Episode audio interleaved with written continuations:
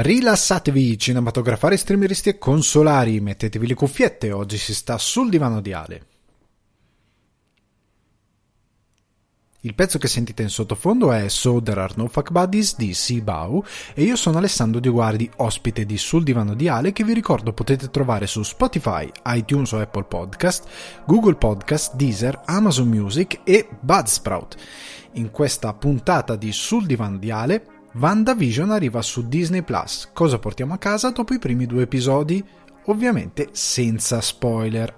Sky Cinema Batman. Dal 16 gennaio al 24 gennaio Sky e Now TV diventano la casa del Cavaliere Oscuro, portando i suoi film ed è giunto quindi per me il momento di parlarvi di uno dei miei personaggi preferiti in assoluto e della sua carriera cinematografica.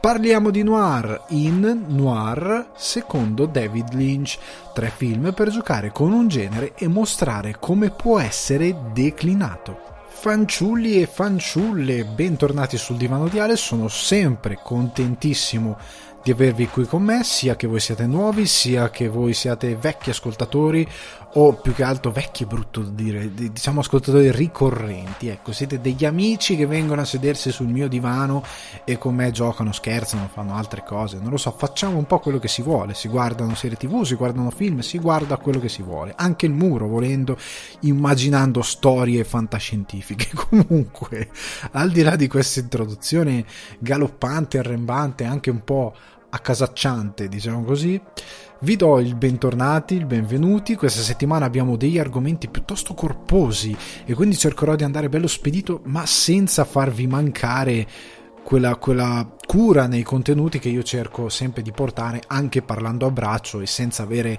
nulla diciamo di, di, di, di più strutturato che non sia semplicemente una, una, scaletta ecco. Quindi cercando sempre di darvi qualcosa. Allora anche per inaugurare diciamo l'angolo degli affari miei che c'è sempre sul divano perché è sempre un mezzo di condivisione per metterci a nostro agio si condivide eccetera eccetera. Come magari alcuni di voi sapranno ascoltando sempre il podcast e seguendomi su Instagram Alessandro underscore Dio guardi tutto minuscolo, mi sono trasferito. Mi sono trasferito, eh, sono in una nuova casa che ancora non ha il mio studio completo perché io in questo momento sono temporaneamente disposto col mio tower, col mio PC normale sul tavolo della sala. Cioè io lo monto solo e esclusivamente per registrare il podcast perché ho tutti i miei dati, tutto l'archivio sul, po- sul, sul tower. Ho ovviamente dei backup, ma quello che uso principalmente è il tower. Eh, non uso certamente il portatile e devo montarlo al volo il sabato, la domenica quando registro perché Ikea vi racconto questa cosa meravigliosa del trasferirsi in, in, tempo di Covid, perché non solo il trasferimento l'ho dovuto fare, perché mentre in Italia alcuni si lamentano delle restrizioni, qua siamo ritornati al full lockdown, che quando non abbiamo i colori abbiamo i livelli, a livello 5, siamo al Super Saiyan di quinto livello, quindi il Super Saiyan di quinto livello prevede praticamente un lockdown quasi totale, se non per appunto generi alimentari, queste cose di prima necessità e poca alta roba, la palestra è tornata a chiudersi, eccetera, eccetera, perché qua c'è stata una spike incredibile di coronavirus giustamente dopo Natale. Natale era normale, ma la gente con la mascherina, cioè restrizioni abbastanza volatili, diciamo. Hanno esagerato un po' troppo nel riaprire a Natale e c'è stato un caos. Ovviamente sono ritornati i, ca- i casi e quindi trasferirsi ha significato non avere gente che ti aiuta con un van, doverti prendere, eh, affittare qualcosa a modo tuo e traslocare alla bene meglio, ma soprattutto avere eh, tutto chiuso, quindi Ikea è chiuso e puoi comprare solo online.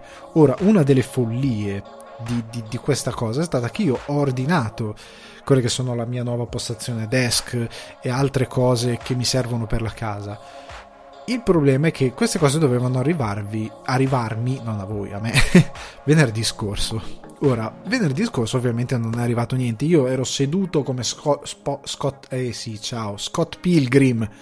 Mio Dio Alessandro, Scott Pilgrim davanti alla porta così ad aspettare, nonostante la tecnologia mi stesse dicendo Alessandro non ti stiamo mandando email, quindi se non ti arrivano email non ti arriva niente non mi stava arrivando niente, ho detto magari sono un po' oberati, ma mi arriverà qualcosa. Non mi è arrivata una beneamata durante queste settimane, nei primi giorni non mi è arrivata una beneamata ceppa. Ho chiamato il servizio cliente e ho detto scusate, ma io ho fatto un ordine Ah sì, ma sai, c'è un problema, che quando tu ordini online, e aggiungo io tra parentesi questa cosa, nonostante ci sia un fornitissimo punto vendita IKEA a Dublino, come è normale in qualsiasi grande città, le cose che ordini online ti arrivano dagli UK. Perciò, per via del coronavirus, siccome qua magari voi non lo sapete, però ci sono particolari eh, problemi nel, nel, nelle comunicazioni, nel trasporto, quindi i ferri, ovvero i traghetti, sono bloccati, hanno dei problemi, il tuo ordine non sta arrivando per questa ragione. Perché non partono i traghetti? Sono dei problemi con la distribuzione via mare quindi non ti sta arrivando. E io ho detto, ho capito, ma io ho comprato a Dublino, perché non è arrivata a Dublino? Perché arriva dagli UK? Cioè non è stata data altra spiegazione, cioè, la logistica, nonostante questi, queste cose siano in stock nel punto vendita di Dublino, non me le consegnano, perché devono arrivare dagli UK, perché ho ordinato online. E io, e io lì, poi non ho portato avanti l'argomento, ma ho pensato, se io avessi fatto il click and collect, che ora è chiuso perché siamo in questa fase 5, quindi è tutto chiuso, quindi se io avessi fatto quella cosa lì perché erano in stock e available per il click and collect, sarei venuto al punto vendita e li avrei ritirati. Perché? A livello di logistica, ordinando online lo stesso bene che avrei ritirato con il click and collect, non me lo consegnate. Perché non ne avete abbastanza rispetto alla domanda o perché avete un sistema che non state adattando all'emergenza attuale, lo scopriremo solo vivendo, non si sa bene questa cosa, ma sta di fatto che non mi stanno consegnando questa roba.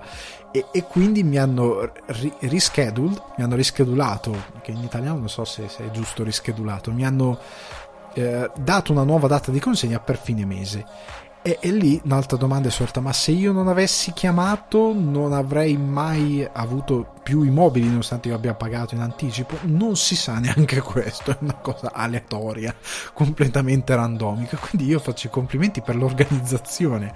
Come vedete, qua in Irlanda, tra l'altro, anche per chiudere questa parentesi di fatti miei, fate conto che quando è iniziata la, la pandemia io ho detto ok, eh, dovremmo stare in casa, quindi si parla di quasi un anno fa, dovremmo stare in casa, colgo la palla al balzo, compro una Nintendo Switch. Così posso comprare Zelda, Super Mario, quello che è, e io e mia moglie possiamo giocare a nostro piacimento a queste cose qua. Nintendo Switch si presta tantissimo, soprattutto se devi stare in casa. La PS4 sì ha dei giochi. Ora non entro nell'ambito videoludico, però comunque ha delle robe, ma che si prestano poco a questa cosa di stare molto in casa, eccetera, eccetera. Comunque ho detto colgo la palla al balzo. Non è stato possibile perché le scorte di Nintendo sono finite in Irlanda prima che in altri posti. Poi sono finite anche in altri posti e sono arrivati con ritardo. Ora sono di nuovo disponibili, ma erano finite. Quindi io già avevo a avvisargli che non sarebbe andata bene la situazione. Comunque, lockdown a livello totale, livello Super Saiyan di quinto livello, livello 5, qua è piuttosto antipatico. In Italia vedo che comunque più o meno potete uscire, andare da qualche parte. Qua no, qua tra l'altro una situazione de- devastante. Non so da cosa sia data, ma in questo momento io sono un po', un po' vagamente, non a disagio, ma ho sempre questo pipistrello, questo corvo che mi guarda da fuori dalla finestra perché per qualche ragione all'interno del mio palazzo c'è un tizio seduto nella sua macchina ed è parcheggiato nella sua macchina da cavolo, è un'ora e venti che è parcheggiato nella sua macchina. Non so se ha portato qualcuno e lo sta aspettando perché non vuole entrare in casa. Basta di fatto che è un'ora e venti che è lì parcheggiato seduto nella sua costosissima Mercedes da ormai un'ora e venti. Io credo si stia rompendo i maroni. Ma rompe i maroni anche a me perché sta. è parcheggiato faccia palazzo, faccia stabile, quindi guarda tutti, sia piano terra che secondo piano, guarda tutti quelli che, quello che fanno. Ed è noioso, non sto facendo niente di che, però se io volessi scaccolarmi per, dovrei avere comunque questa, questo corvo malvagio che mi guarda e che mi giudica perché si sta annoiando. E ora io sono stato a un certo punto indeciso di uscire e dire: Ma questa bellissima macchina da 70.000 euro che hai, non c'hai voglia di guidarla? Devi rompere i maroni a me, vatti a fare un giro. Non c'è niente aperto, vabbè, fatti un giro, ma non stare qui parcheggiato a guardare me. Comunque, chiudiamo l'angolo Covid, l'angolo affari miei che è durato ormai quasi 10 minuti e entriamo nel vivo del podcast. Allora, parliamo di WandaVision, ecco, parlando di cose da guardare, è arrivato su Disney Plus, sono stati distribuiti i primi due episodi.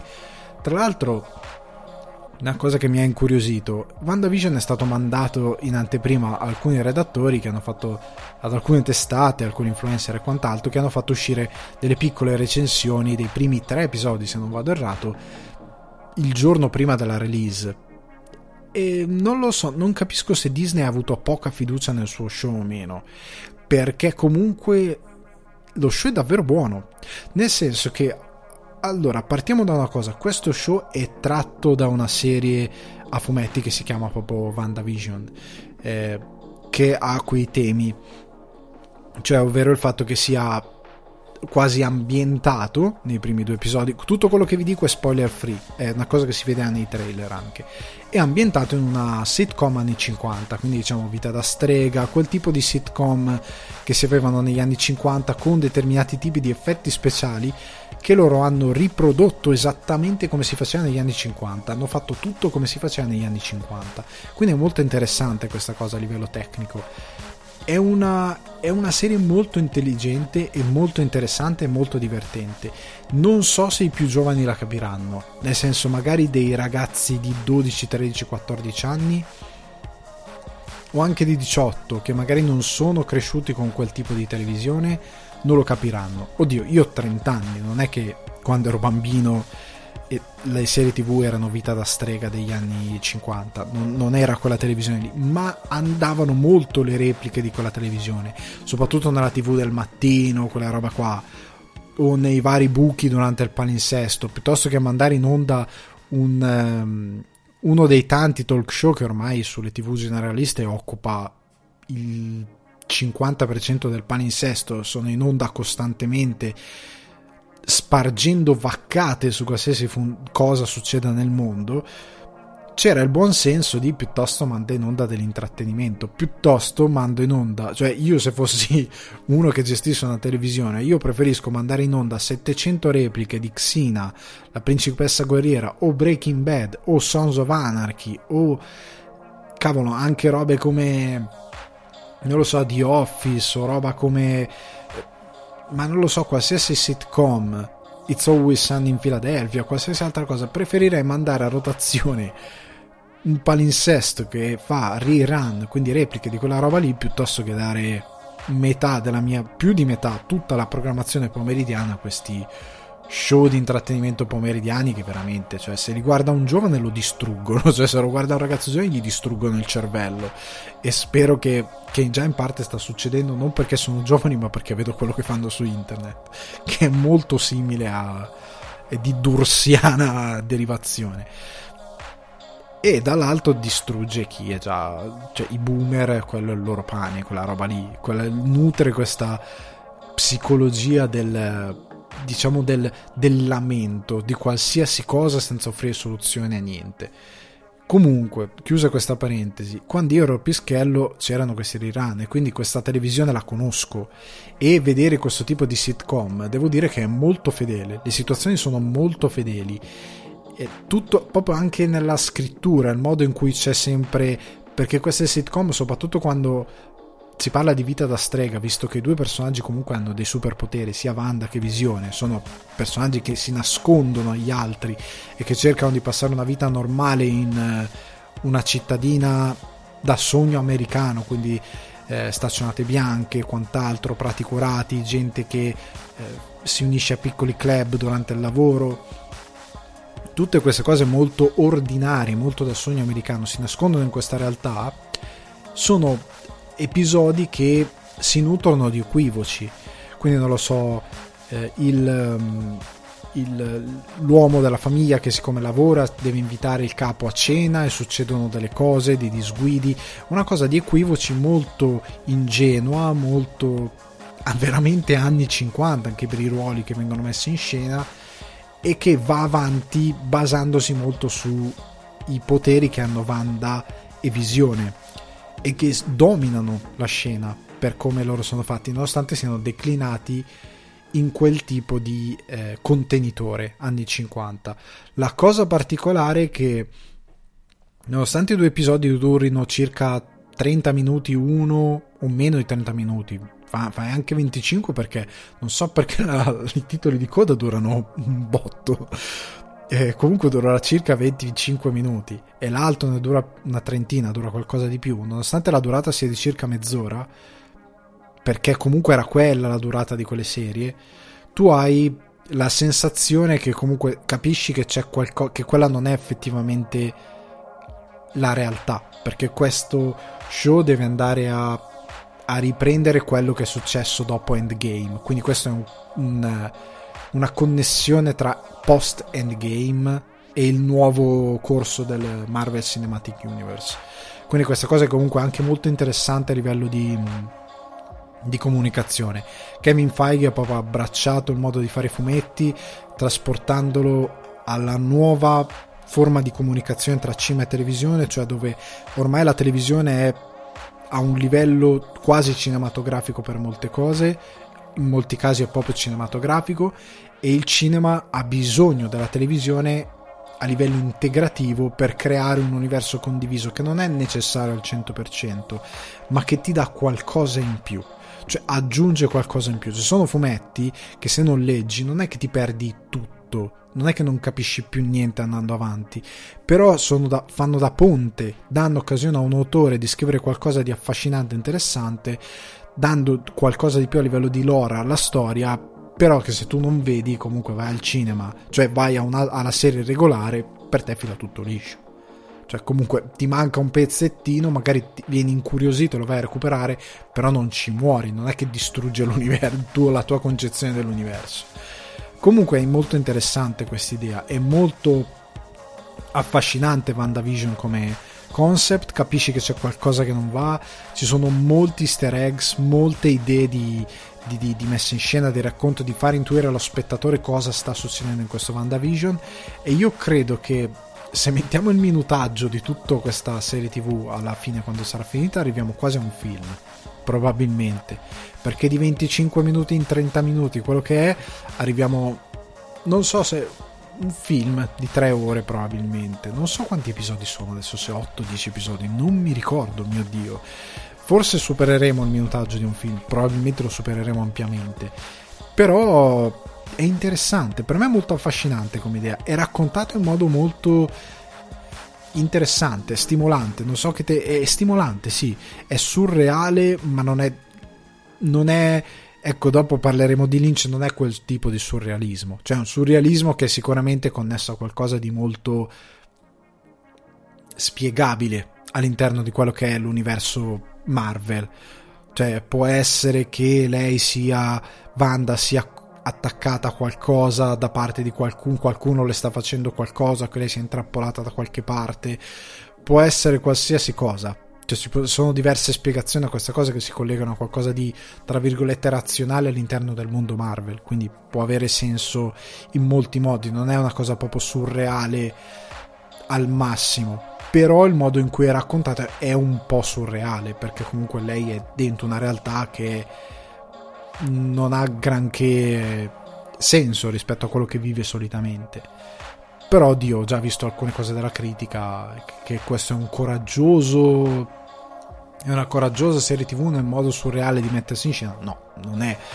È coraggiosina a livello pop, nel senso che comunque fa per una serialità pop che è abituata a essere molto lineare, proporre qualcosa di così sopra le righe è sì, è vero che è coraggioso, quindi è molto interessante. Non è in, in, generalmente parlando incredibilmente coraggioso, perché già Twin Peaks lo era 30 anni fa, come lo è ancora più avanguardistico Twin Peaks The Return, che è molto più avanguardistico di quella roba qui. quella roba qui non è dispregiativo, è per dire eh, rispetto a WandaVision, ecco. Non prendetelo come un dispregiativo. Comunque guardatelo perché è molto bellino. Per ora sono molto contento di quello che sto guardando e sta rispettando un po' le premesse. Allora, mentre vedo con piacere che l'uomo Mercedes se n'è andato, passiamo all'argomento successivo, che ovvero che Sky Cinema eh, ha deciso di aprire questo Sky Cinema Batman dal 16 gennaio al 24 gennaio, quindi su Sky e l'app Now TV, qualora voi usiate Now TV, diventano la casa del Cavaliere Oscuro. Quindi c'è questo canale che credo sia il 303, se non ricordo male, comunque lo trovate facilmente, o su, su, se avete Now TV lo trovate elencato, dove sostanzialmente verranno trasmessi a ruota i film del Cavaliere Oscuro. Credo che siano quelli da, dall'89 di Barton fino all'ultimo di di Nolan. Non ci sono ovviamente quelli relativi alla Snyder, lo Snyder Universe DC, ok? Ci sono quelli, credo, relativi proprio ai film di Batman, aspettando, diciamo, il The Batman di Matt Reeves. E ho deciso allora a questo punto di parlarne un po', nel senso di... No, ho detto molto spesso che Batman è uno dei miei eroi preferiti e di come avrei voluto trattare i film e portarveli un po' e dirvi secondo me come mai io penso che Batman non sia mai stato davvero portato al cinema e di come spero che Matt Reeves faccia qualcosa di molto simile. E quindi volevo parlarvi un po' dei film molto brevemente, perché ad esempio quelli della, di Joel Schumacher ne ho parlato quando è passato a miglior vita Joel Schumacher, quando è morto Joel Schumacher, e quindi lo potete trovare in altro podcast, quindi sarò molto non dico sbrigativo, ma non entrerò troppo nello specifico di quei film. Parlerò più che altro degli altri, alcuni dei quali ho già citato, ma voglio parlarne in funzione di quello che è il personaggio del Cavaliere Oscuro e di come si va a tradurre un fumetto e un personaggio del fumetto al cinema, di cosa perdi, di cosa trovi, di cosa puoi dare. Quindi in questa in una maniera molto cinematografica parlando anche del mio legame col personaggio. Ora, tra l'altro, uno dei film che menziono, giusto come menzione d'onore, è Batman The Movie del 66 con Adam West e Bart Ward, che non credo Sky porterà, non mi pare sia incluso tra i film di questa iniziativa, ma che è un classico, ve ne parlo dopo. Comunque sappiate che non credo questo film sarà nel, nel pacchetto. Parliamo di Batman come personaggio creato da Bob Kane nel, negli anni 30, fine 20, primi 30 se non mi ricordo male, credo nel 29 non vorrei di- o nel 39, non vorrei dire una stupidaggine. Comunque questa cosa ora mi sfugge. Comunque è un personaggio che nel tempo è cambiato moltissimo, cioè se prendete le prime storie di Batman era super sessista, era, violenti, era violento in modo brutto, era, quasi, era super reazionario come eroe, diciamo, nonostante combattesse il crimine, però credo sparasse anche, se non mi ricordo, in alcune occasioni. Però calza un po' con l'idea del noir perché fin dal, dagli albori usciva su questa testata di nome Detective Comics, dove uscivano queste storie di detective, storie noir quindi, che calza per alla perfezione con l'argomento poi che vuole essere principe, come avevo detto settimana scorsa, e parlare del noir in questo mese di gennaio buio e lungo e freddo e lockdownato e sostanzialmente voleva nascere come storia di detective. E Batman nasce come un detective. Che è il motivo per cui andando più avanti Rasal Ghul uno dei personaggi di questo universo dell'universo di Batman si riferisce a lui sempre come detective. Non lo chiama Batman lo chiama detective proprio.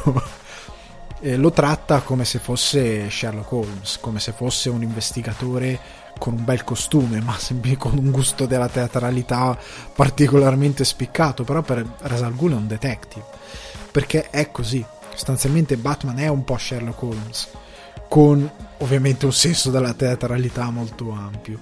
Comunque, eh, queste storie che portano a questo personaggio che appunto per via della, de, della morte dei genitori dedica la sua vita al combattere il crimine, eccetera, eccetera. La, la storia la sapete tutti, cioè non ve la sto a descrivere Comunque la cosa che mi ha affascinato di Batman da sempre non è tanto il fatto di un supereroe senza superpoteri come dicono molti, è l'interpretazione di quest'idea. Nel senso che, che, è un'idea che poi la Marvel ha rubato per portare il proprio Iron Man.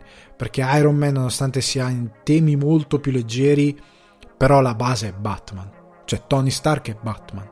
È più è, è Bruce Wayne, cioè è più soprattutto negli ultimi film, ecco, soprattutto se guardate come, come, muore, vabbè scusate, non è uno spoiler ormai, come muore in Endgame e quello che le dice eh, Pepper Pozzi che dice no, puoi, puoi andare, siamo al sicuro, stiamo bene. Soprattutto quella cosa lì, anche se Batman col cacchio che sarebbe morto. Cioè, Batman con totale... Se fosse stato Batman nel Marvel Universe, a parte che col cacchio che lui schioccava le dita e annientava l'umanità. Cioè, Batman andava lì, piegava il ditino e diceva che cacchio fai te? Perché, perché questo è il tipo di personaggio che è Batman. Cioè, lui avrebbe trovato un modo per fermare Thanos a tutti i costi, cioè non, se non sarebbe Batman non viene sconfitto, se non temporaneamente, comunque Batman salva tutti.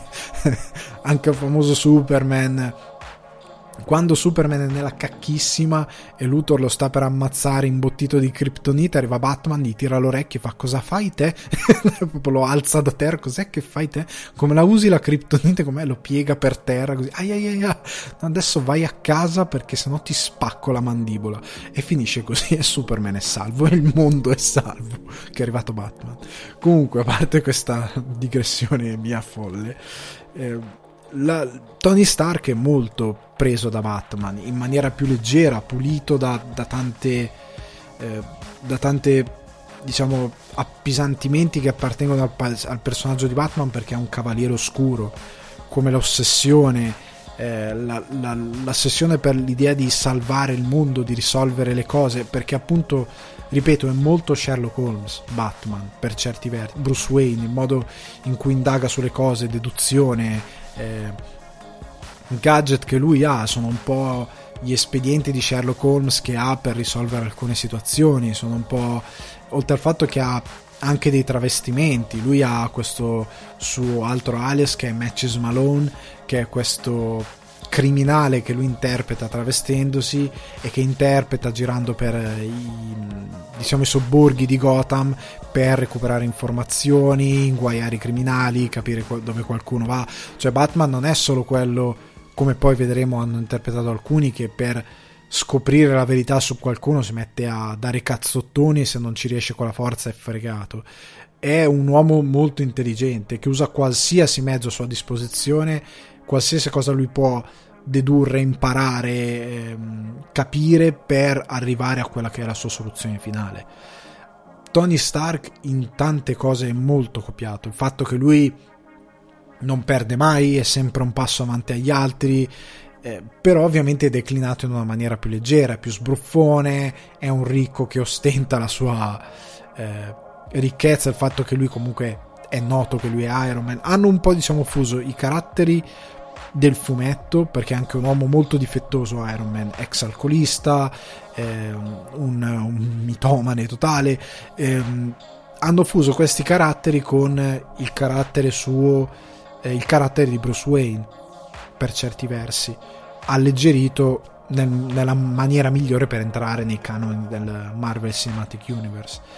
Ma sta di fatto che Bruce Wayne, tornando invece all'archetipo del personaggio, è un uomo che a me piace perché è la rappresentazione in supereroe migliore dell'uomo. Cioè, in un'epoca questa cosa è cresciuta nel tempo, cioè è stata rielaborata nel tempo. Perché se è vero che Stan Lee con Peter Parker si è discostato da quell'idea dell'eroe che non perdeva mai, che era bello, che era figo, perché Stan Lee è famosa questa cosa. Quando iniziò a proporre l'uomo ragno, è fatto un supereroe 14enne che va all'high school e ha i problemi, non paga le bollette, che è un secchione è inaccettabile. Il supereroe deve essere come Capitan America, come Superman, alto, bello, biondo. Eh, un'immagine molto ariana. Non Superman, ovviamente, ma Capitan America. Cioè, figo, bello, eh, la mascella quadrata, l'uomo americano che vince sempre, amato dalle donne, amato dai, dai presidenti, dai, dal, dalle istituzioni, amato da tutti. Supereroe è uno che vince sempre, in qualsiasi situazione. Stan Lee aveva proposto un eroe più umano Invece Batman, nella sua evoluzione eh, archetipica nel corso degli anni, Bruce Wayne più che altro è diventato quest'uomo che, seppur indefinito nell'estetica, perché una cosa bella di Bruce Wayne è questo, che può essere chiunque, cioè non è veramente definito, è un alto, è un uomo alto, moro con gli occhi castani, bell'uomo, generico, non ha una vera definizione fisica come Peter Parker che nel corso del tempo comunque ha una sua definizione fisica che sembra Amy rispettato più di altri. Comunque ha una sua definizione come iconograf- iconografia visiva. Bruce Wayne no, è molto generico a livello visivo quindi è bello perché può essere adattato a molti attori.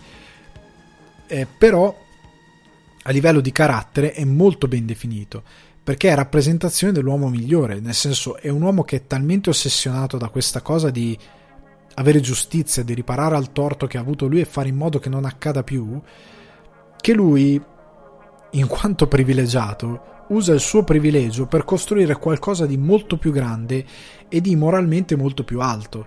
Cioè lui decide di, uno, migliorarsi fisicamente, cioè quindi imparare a combattere, imparare a difendersi, diventare atleticamente quasi come un atleta, diciamo, olimpionico, greco, cioè deve essere un, un adone a livello fisico, non a livello di bellezza. Deve essere veramente un, un campione e fa di tutto per diventare quella cosa. Impara arti marziali, impara qualsiasi cosa. Seconda cosa, lo sviluppo intellettuale. Quindi studiare qualsiasi cosa riguardo la deduzione, eh, l'investigazione, imparare chimica, informatica, matematica, eh, fisica, studiare tutto quello che può studiare che l'uomo ha sviluppato in modo tale da utilizzarlo in quelle che sono le sue indagini, in quelle che sono eh, il suo sviluppo anche meccanico, l'idea di costruirsi una macchina, l'idea di costruire determinate cose, un costume, una tuta, eh, è un uomo che ha investito il fisico, mente e, e anche la sua vita perché Bruce Wayne costruisce un avatar che è Bruce Wayne, quello è il suo avatar, è la sua maschera vera, quella di uomo comune, ricco, viziato, ehm, è un, un, una sorta di filantropo però viziato del, della vita, questa vita gothamita che investe in beneficenza, sì, perché è quello che fanno i ricchi, ma che va ai party, che si diverte, ma quello che lui è veramente è quello che diventa nel momento in cui gli vengono uccisi i genitori davanti agli occhi. Bruce Wayne muore in quel momento, viene ricostruito come un avatar, ma lui è talmente ossessionato da quella cosa che trova in Batman la sua vera maschera, il suo vero io. Lui è Batman, lui è quella cosa. Lo sviluppo di fisico, eh, intelletto, eh, deduzione, eh, lo sviluppo delle sue abi- delle abilità migliori dell'uomo per diventare qualcosa d'altro, qualcosa che gli sia utile a garantire la giustizia, a garantire che quella cosa terribile che è successa a lui non si ripeta più a nessuno, investendo tutto quello che è il suo privilegio in qualcosa di alto e che nessuno scoprirà mai, perché il suo obiettivo non è di svelare quello che lui è, contrariamente a Tony Stark che è un egocentrico e un mitomane. Lui non vuole proteggere le persone, cioè vuole proteggere se stesso, ma vuole fare anche un'altra cosa che ora ci arrivo. E lui crea questo personaggio che non, non, deve essere Bruce Wayne, non è importante che venga riconosciuto alla fine come l'uomo che ha salvato Gotham. A lui non importa, l'uomo che salverà Gotham deve essere Batman, non deve essere Bruce Wayne. E questa cosa che è molto alta, cioè l'uomo ricco che non vuole meriti, ma che investe quello che è per un, per un bene superiore, è anche eh, utile perché Bruce Wayne capisce una cosa che è molto aderisce molto al nostro mondo, nel senso che Gotham è una rappresentazione di una città corrotta. Giudici sono corrotti, la mafia corrompe per questo sono molto importanti fumetti come Batman Anno 1 e quant'altro. Perché ti fa capire che Gotham è rappresentazione, ovviamente esagerata, del nostro mondo. La giustizia è corrotta dai mafiosi, che sfruttano la paura, eh, la voglia di potere e quant'altro di determinati individui per agire indisturbate e fare quello che vogliono. E soprattutto per eh, usano la paura come mm, diciamo eh, benzina del, del, loro, del, loro, scopo, per arrivare ai loro scopi. Quindi questa, questa cosa che fanno diventa, costruisce un'architettura che vediamo anche noi tutti i giorni. Cioè noi italiani dovremmo capire Batman meglio di chiunque altro. Corruzione di figure politiche che fanno qualsiasi cosa pur di avere il potere che queste... Ehm, cosche gli danno e gli permettono di avere, poliziotti corrotti e quant'altro. Batman capisce che in un sistema di questo tipo, dove la mafia va fuori dalle regole, cioè la mafia rompe completamente le regole, con le regole che abbiamo noi, combattere la mafia è estremamente difficile. Questo lui capisce Bruce Wayne. Dice non, non li fermeremo mai così. Perché loro per primi hanno rotto un circolo di regole, ovvero quello del, del vanno fuori. Cioè come fai a processare uno che ha corrotto i giudici, che ha corrotto i magistrati, che può corrompere una giuria, in base a come funziona l'istituzione americana, che può minacciare ogni singolo giurato perché hanno famiglie e quant'altro, un po' come la mafia, grazie al terrore, minaccia commercianti e quant'altro dicendo guarda io ti brucio il negozio, te perdi tutto, vai sotto un ponte se non mi paghi la roba, cioè se non mi paghi il pizzo. È quel sistema lì. Giurato, io ti ammazzo la famiglia, so dove va, se tu, testimo- se tu condanni il, quello, quello che è. Avvocati corrotti che pur di avere i soldi ed è piegano un po' le loro eh, credenze di ontologie e si mettono a difendere uno che è palesemente colpevole, sono avvocati mafiosi. Questo, tutto questo sistema rompe la possibilità di poterli davvero perseguire. E Gotham è al, allo scatafascio totale, perché è impossibile combattere la criminalità. E allora lui dice, ok, avete rotto il circolo, ok, io ora creo un personaggio che è sopra tutti è sopra la giustizia, è sopra la polizia, è sopra il cittadino comune, come lo siete voi, ma è sopra anche di voi. E crea Batman. Perché se Batman va a arrestare Falcone, il capo della mafia, come fa in anno 1, c'è quella bellissima scena, se non volete leggere il fumetto potete guardarvi anche il cartone animato che ha fatto la Warner adattamento qualche anno fa, dove lui arriva nella villa dei Falcone dove c'è eh, Carmine Falcone, il sindaco, il capo della polizia, sono tutti lì e parlano e parlano di questo vigilante che sta iniziando a girare di altre cose e a un certo punto vanno via le luci si sfonda il muro al centro della, della stanza c'è questo bracciere e lui si sente questa voce che dice you have eaten well avete mangiato bene fino adesso ma da ora in poi e si vede Batman illuminato dal basso con questa presenza molto importante, prende il, il coperchio del braciere e dice da ora in poi nessuno di voi è più al sicuro, chiude il braciere, la luce va giù e sc- fine della scena. È una scena potentissima, lui fa una minaccia diretta al capo della mafia e a tutti quelli che lui corrompe e dice da ora in poi nessuno di voi è più al sicuro da me. Ognuno di voi da ora in poi risponde a me.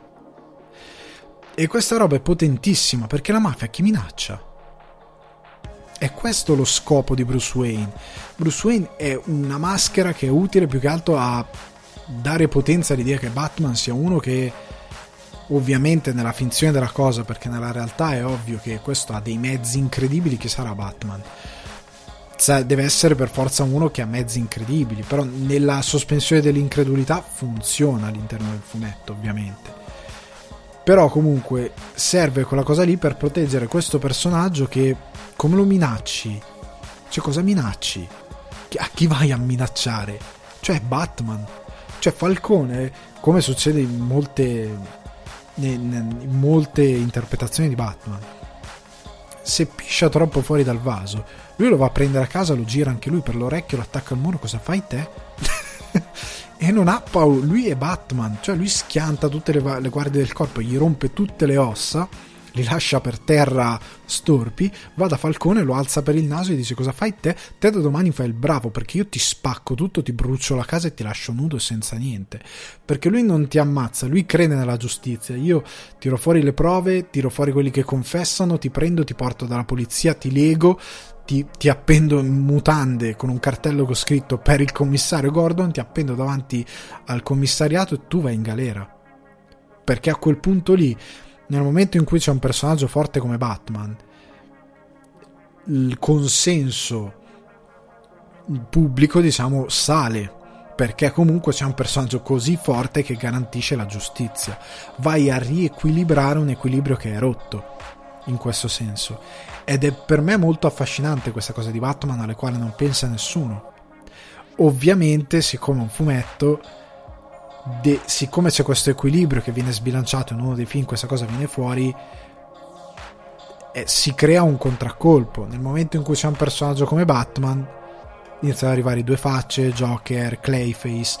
Ma la cosa interessante è che anche i personaggi soprannaturali, come Clayface o comunque che hanno poteri come Poison Ivy o, o altri, che sono incredibilmente forti fisicamente a livello di, di potenza, non fermano Batman.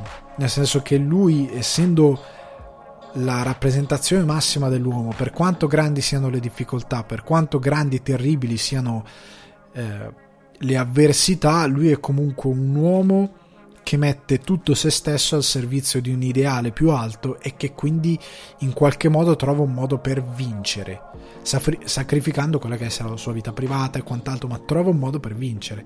È un fumetto che ispira molto le persone a dire voi potete essere molto meglio di quello che siete guardate Batman, è un uomo comune. Andate oltre e fate, eh, ma c'hai i soldi, perché non è quello. Perché quella è una cosa che ti puoi creare. Lui c'è nato, ma te la puoi creare. Ma al di là dei soldi, Batman è così motivato in quello che fa da andare oltre. Cioè, è sempre quello il punto. Tu puoi nascere coi soldi, ma ci puoi fare niente. Ne abbiamo tanti di, di ricchi viziati in Italia che non fanno assolutamente niente se non il loro tornaconto e pontificano su come deve funzionare il mondo senza saperne niente. Batman no, è uno che si è abbassato, tra virgolette, a livello del più povero, del ladro, andando in giro per il mondo per capire, per arrivare a studiare qualcosa. È uno che non ha paura di sporcarsi le mani. È uno che sacrifica tutto per un bene più alto. Ed è uno che ti dice: Guarda, tu puoi diventare un grandissimo, puoi avere un. Eh, puoi migliorare il tuo fisico al massimo, puoi migliorare la tua conoscenza al massimo, puoi fare tutto questo impiegandoci però volontà, è espressione di volontà Batman. Ed è un, un personaggio potentissimo da questo punto di vista.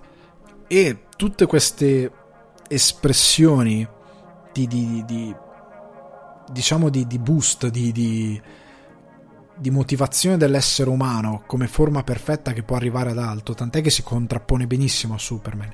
E questo l'ha fatto molto bene Frank Miller nel suo Ritorno del Cavaliere Oscuro. Ehm, è incredibile perché molte persone come me credono molto in questo personaggio, un personaggio che non ha tra virgolette bisogno di nessuno perché, ed è che è un po' anche la sua maledizione a livello caratteriale, perché lui può proteggere tutti, lui può fare meglio di tutti, lui sa cos'è meglio di tutti, tra virgolette, anche se a volte sbaglia, perché lui è dedicato totalmente a questa cosa. Ma questa idea motivazionale dell'uomo che può migliorarsi io so che anni fa fecero un documentario per persone disabili che sostanzialmente hanno preso Batman come esempio perché è un esempio.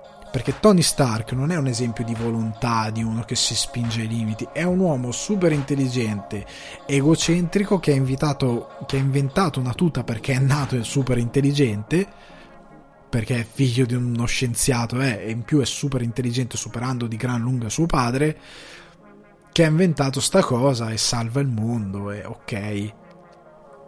Ma non è un personaggio che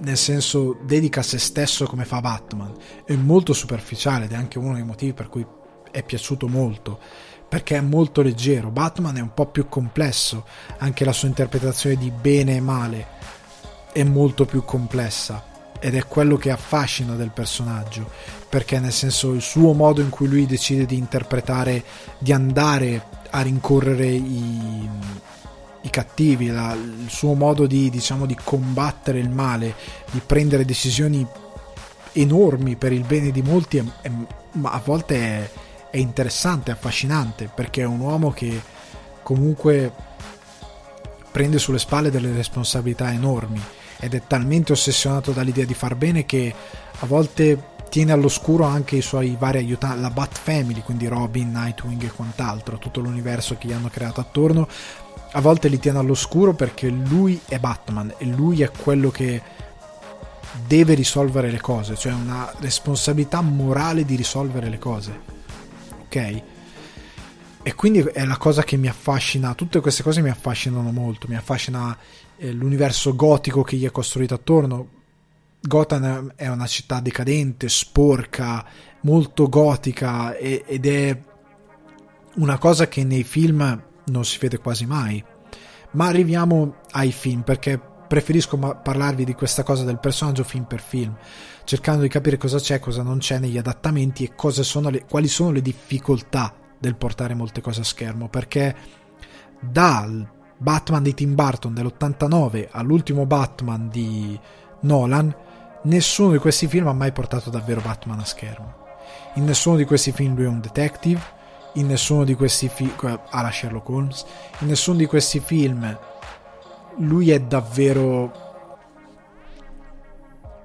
non è che non è in tutti i film non è sempre rappresentato come un eroe comunque d'azione non ha sempre la, la, il, il, combattimento diciamo il, le, le dinamiche d'azione non sono sempre rappresentate come dovrebbero essere rappresentate non in modo cioè quando c'è una cosa non ce n'è un'altra non è sempre il Batman che che conosciamo a livello iconografico, perché è molto più fedele il Batman dei videogame di Rocksteady o quello della serie animata molte volte rispetto al Batman dei film, volte, al quale molte volte mancano delle parti anche morali.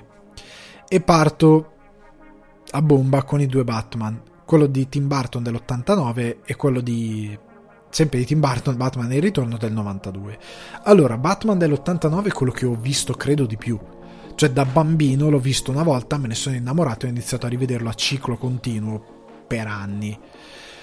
E l'ho visto anche addirittura quando l'hanno ridato qua al cinema a Dublino, sono riuscito a rivederlo. Ed è un film meraviglioso. È veramente un film meraviglioso. Allora, regia di Tim Burton, sceneggiatura Sam Hamm e Warren Skirin, cast Michael Keaton, che la gente non voleva perché era basso, perché non era muscoloso, eccetera, eccetera. Queste cose si sono perse nel tempo, Jack Nicholson nei panni Jack Napier Joker, Kim Basinger, Michael Gove che fa Alfred, è stato uno degli Alfred più memorabili della storia di Batman, e Pat Hingle che fa Gordon, musiche di Danny Elfman. Allora, quello che mi piace di questo Batman è uno, la rappresentazione di Gotham. Gotham è sporca, è decadente, fa schifo in molti frangenti. Non è solo che siamo nell'89, cioè mi piace che siamo nell'89, ma mi piace anche che sia senza tempo quell'89. Cioè è bello come il Batman di Tim Burton è talmente fuori dal suo tempo che alcune cose, cioè se non sono se non, è, se non fosse per le macchine che vedi per la strada che sono palesemente macchine degli anni 80, di fine anni 80 primi 90, con le forme squadrate, eccetera eccetera eh, non sapresti di essere nell'89 perché anche quando ci sono quelle scene con Vicky Vale interpretata Kim Basinger al giornale il giornale sembra quasi degli anni 40 cioè sembra è interessante come c'è questo misto di tempo tra il presente, il passato, gli anni 40, gli anni 80, oltre al fatto che la Batcaverna è molto fumettistica, devo dire la verità, perché ha tutti questi lui ha questa postazione con tutti questi televisori che in verità sono monitor davanti a sé, ha questa postazione, la, la Batcaverna è molto scenica, il costume è molto scenico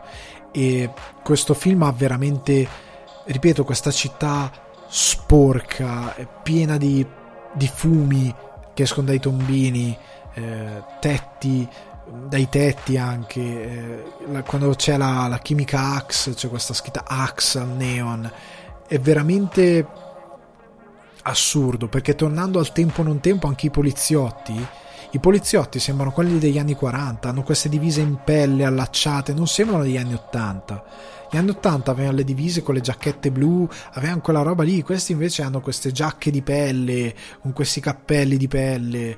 Eh, gli stessi gangster interpretati da eh, Nicholson e affini e c'è oddio non sto Charlton Heston adesso vado a memoria perché non, mi, non, ho messo nel cast uno degli attori più famosi credo sia Charlton Heston se è sbagliato correggetemi è chiedo pietà.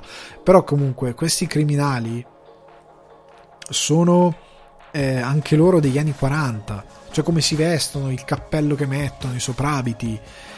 E quindi questa cosa è meravigliosa, dà una potenza particolare al film, perché la città è sì gotica, ma è molto decadente, è senza tempo questo film. Ed è il motivo per cui se lo guardate adesso, al di là del fatto che ci sono un paio di scene veramente, che si vede che sono delle miniature perché sono passati gli anni che sono passati, ma il film funziona perfettamente oggi perché è fuori dal tempo, è veramente un film fuori dal tempo.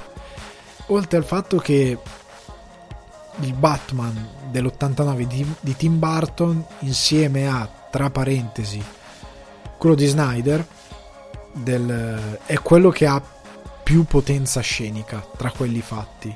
E poi dirò anche qualcosa di quello di Begins però è quello che ha proprio più potenza scenica. Il Batman di Barton quando entra in scena la prima volta Dio mio se non l'avete visto recuperatelo e guardatelo su una bella televisione perché quelle musiche anche di Danny Elfman, quando lui entra in scena la prima volta, che ci sono i due tipi che hanno appena rapinato eh, mamma papà col bambino, che è quasi una replica, è bello come viene giocato in sceneggiatura questa cosa tra eh, la, la rapina ai Wayne, che si vede solo in un flashback, non viene proprio raccontata, la rapina di Wayne è la rapina iniziale del film, perché i due vengono rapinati, non vengono ucc- il papà non viene ucciso, viene solo colpito al volto, ma i due poi vanno su un tetto a rifugiarsi per dividersi i soldi, eccetera, eccetera.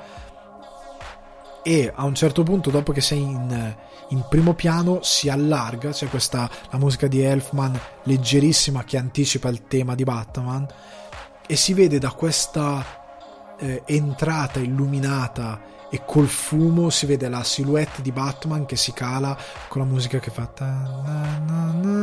così che è proprio delicatissima e lui che cade quasi senza peso col, con l'effetto anche del, del mantello diciamo che attutisce la caduta. Bellissimo.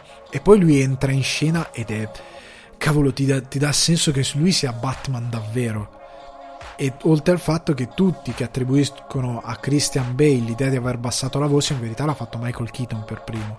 Perché quando lui lo prende e, e lo, lo, lo, minaccia mettendolo appeso al vuoto tenendolo appeso al vuoto gli dice chi sei? E lui con la voce bassissima gli dice eh, sono Batman. E lo lancia via e poi va via quella roba lì è di una potenza scenica perché poi ti introduce bene la scena è proprio girata bene quello che scappa il primo piano del dettaglio sul pipistrello che si apre e lui lo lancia e lo prende alla caviglia lo trascina eh, che poi viene ripreso anche da The Mandalorian in un episodio quel tipo di, di, di approccio eh, studiato da Barton per quel Batman. È veramente come si porta un eroe a schermo la potenza di un eroe a schermo perché Batman è un eroe potente cioè fa paura ai criminali cioè i criminali devono avere paura di lui. E quella cosa lì è costruita incredibilmente bene meglio di come l'ha costruita Nolan in certi frangenti. E quella cosa bella di questo film è anche eh, anche tutta la scena alla chimica Axe l'origine di Joker come Jack Napier cade nell'acido, come anche se questo fumetto, scusate, se questo film non rispetta il fumetto, perché la relazione Batman-Joker non è questa. Joker nel fumetto è più ha una forza del bene così ampia come Batman si pone una forza del male così ampia come Joker tanto quanto è più buono e paladino del bene Batman tanto quanto è cattivo e marcio il Joker nel portare avanti il male cioè sono due facce della stessa medaglia, due estremi che si scontrano e che si scontreranno in eterno perché legandosi quasi alla logica linciana, è così che funziona l'universo, cioè c'è il bene, c'è il male, due forze che si scontrano in eterno e che si mescolano perché sono in qualche modo legate. Ma il legame che viene fatto in questo film è affascinante perché è i due sono proprio interconnessi sempre con questa logica di male bene. Uno ha creato l'altro, l'altro crea di nuovo l'altro. È tutto un, un circolo di come queste due forze si sono influenzate a vicenda e di come si continuano a influenzare e creare a vicenda. Ma essendo un film ti dà l'idea che lo scontro finisca e quindi deve per forza deformare questo tipo di battaglia perché non può essere portata avanti in eterno. Almeno potrebbe, ma qua viene fatta una scelta di chiuderlo con un film in modo definitivo. Però tutta la scena della chimica Axe è incredibile, cioè come entra anche qui in scena Batman, come eh, svanisce. È anche bella questa cosa di come Batman entra ed esce di scena, di come segue i personaggi senza che questi se ne accorgano e lui è molte volte in penombra finché non deve effettivamente dare un pugno alla scena e prendere il possesso di quello che viene raccontato. È sempre una silhouette, si muove dietro i fumi, eh, non si vede in faccia, sempre il volto eh, scuro, è veramente potente, è come si mette in scena un eroe, cioè lo ripeto, è veramente come si va a dare potenza a una figura di un eroe. Quando arriva Batman tu dici, arrivato Batman, cioè ti esalti quasi perché capisci che è arrivato un personaggio forte, mentre una cosa che sbagliano tante volte ora nella messa in scena degli eroi è che gli eroi, cioè, non, non hai l'idea che siano potenti, hai l'idea che chiunque li, li possa un po' abbattere, perché viene viene interpretato in modo sbagliato il conflitto con i nemici.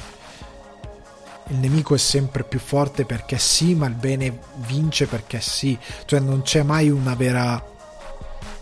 una vera. Un, un vero scontro che sia anche ideologico, che sia comunque ti faccia capire che comunque l'eroe è l'eroe, cioè deve essere forte rispetto a eh, non in modo comico, non in modo svilito, non in modo Camp deve essere proprio forte a livello di presenza scenica, deve rubare la scena al resto. Barton ci riesce incredibilmente bene in questo film. E un'altra cosa incredibile credo sia la scena di inseguimento dopo il museo. La Batmobile è stupenda, un design incredibile. La scena, cioè tutto il film è incredibile.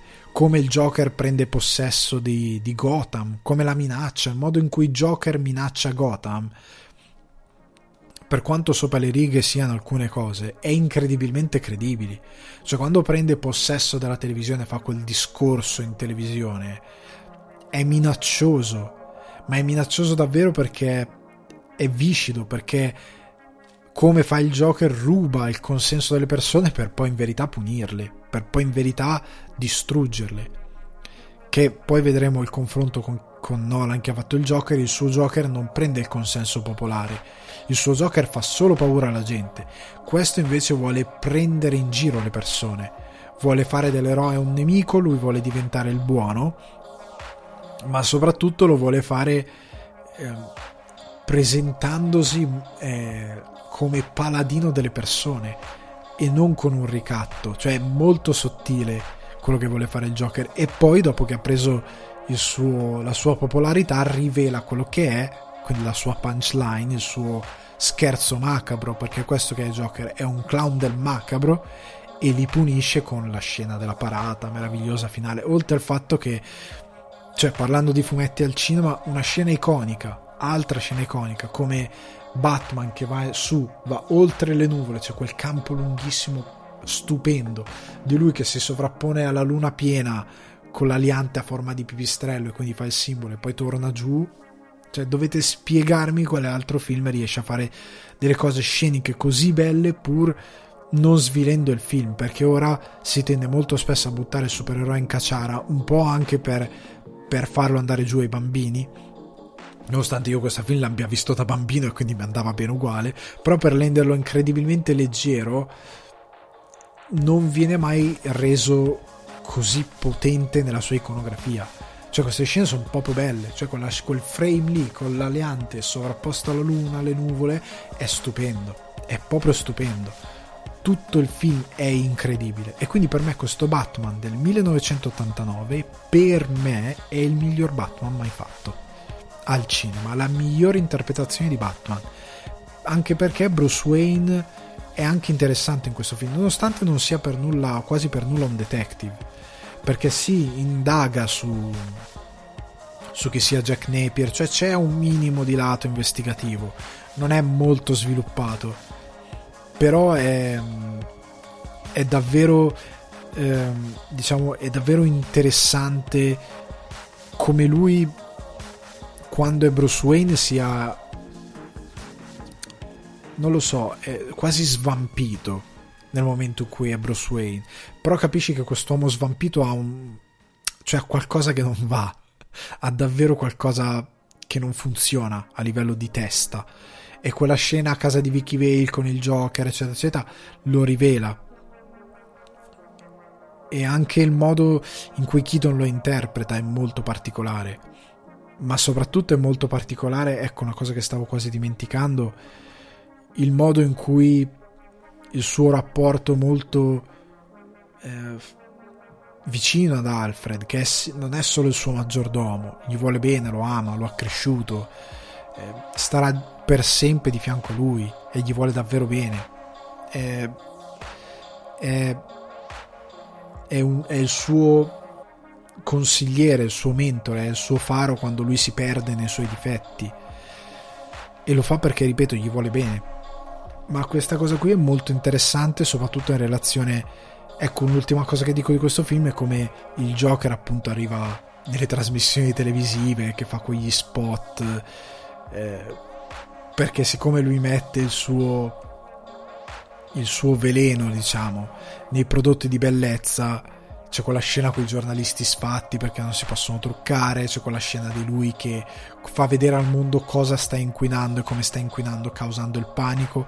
E il suo personaggio Joker si divide da Jack Napier, cioè è bello come viene creata tutta questa cosa, è bella come l'omicidio dei Wayne venga ricostruito con un flashback, è bello che lui va a Crime Alley dove sono stati uccisi e porta le rose in pieno giorno, pur nascondendosi eh, di come lei lo segua, Vicky Vale lo segua, è, è tutto il rapporto di come Bruce Wayne sia incredibilmente solo come personaggio e di come si avvicina a Vicky Vale, di come ci trova qualcosa. È costruito tutto molto bene e per me, ripeto, il miglior film di Batman mai fatto. Cosa che ehm, Tim Burton replica in parte nel secondo, nel senso che abbandona un po' l'idea di Batman. Cioè Batman in ritorno eh, sembra che Barton voglia dare al 100% una sua visione perché si concentra più sui freak. Qua sceneggiatura Daniel Waters, dico al volo cast, Michael Keaton, Danny DeVito, eh, Michelle Pfeiffer, Christopher Walken, Michael Gogh che ritorna a fare Alfred e Pat Hingle che ritorna a fare Gordon. Ecco, una cosa che si può dire di questo Gordon è che nel primo, tanto quanto nel secondo, è un po' ecco inesistente. Se negli altri nel fumetto è una figura centrale, Gordon, Mm, qua non, non, esiste molto, non esiste proprio neanche all'interno del film nel dare una rappresentazione di cosa fa la polizia rispetto a Batman. Eh, cioè è molto compare, c'è, ma il film si focalizza più su Batman. E Batman in ritorno anche perché eh, qua abbiamo una Gotham ancora più bartoniana, ancora più gotica, i clown del circo sono super gotici, eh, sono proprio bartoniani. Eh, il modo in cui il pinguino eh, sia questo outsider abbandonato è un po' una doppia faccia rispetto a Bruce Wayne. È un Bruce Wayne davvero cattivo perché se Bruce Wayne è stato abbandonato dai genitori ma perché i genitori sono stati uccisi qua il personaggio di Cobblepot è stato abbandonato dai genitori perché era un mostro e si vergognavano di lui e quindi lui odia un po' i suoi genitori e ha sete di vendetta in quanto privilegiato abbandonato dalla società che non gli interessa che lui sia ricco, non gli interessa che lui eh, sia comunque un, nobile, tra virgolette, della società, ma siccome è un freak, è un mostro, gli voltano tutte le spalle e lo buttano nelle fogne.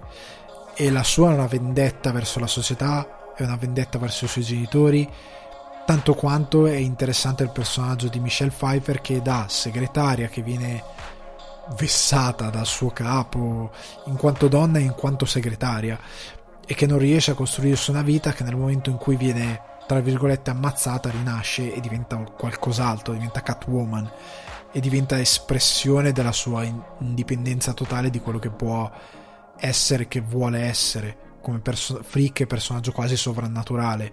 Barton qua ha proprio abbandona completamente l'idea del primo per quanto fumettistica ma molto più legata a essere un film, rappresentazione di Batman, fa proprio il suo, fa quello che vuole.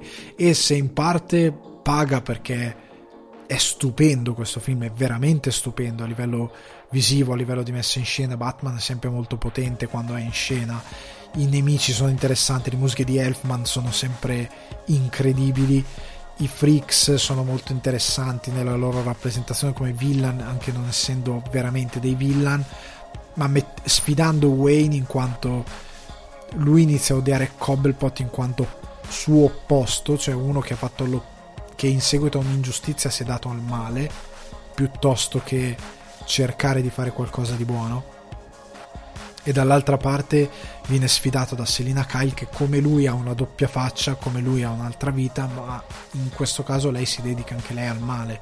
Cioè lei è andata fuori di testa in maniera negativa, ma lui lui comunque la ama, cioè lui vuole che lei non continui a perseguire una determinata strada e non, e non, perse- e non vada avanti con la sua vendetta come il pinguino seguendo il male, cioè lui vuole che lei sia come lui perché ci si rivede in questi freak e soprattutto in Selina vede una, un'altra una sua una parte di, su, di, di, se stesso qua il vero cattivo è Christopher Walken Max Shrek che è un, un infame non è un freak è semplicemente un infame che mira al proprio guadagno e basta. Questo film è meraviglioso per come è messo in scena, per come è girato, anche se Gotham è palesemente un set. Ecco, qua il difetto forse è che Gotham è palesemente un set in molte sue parti.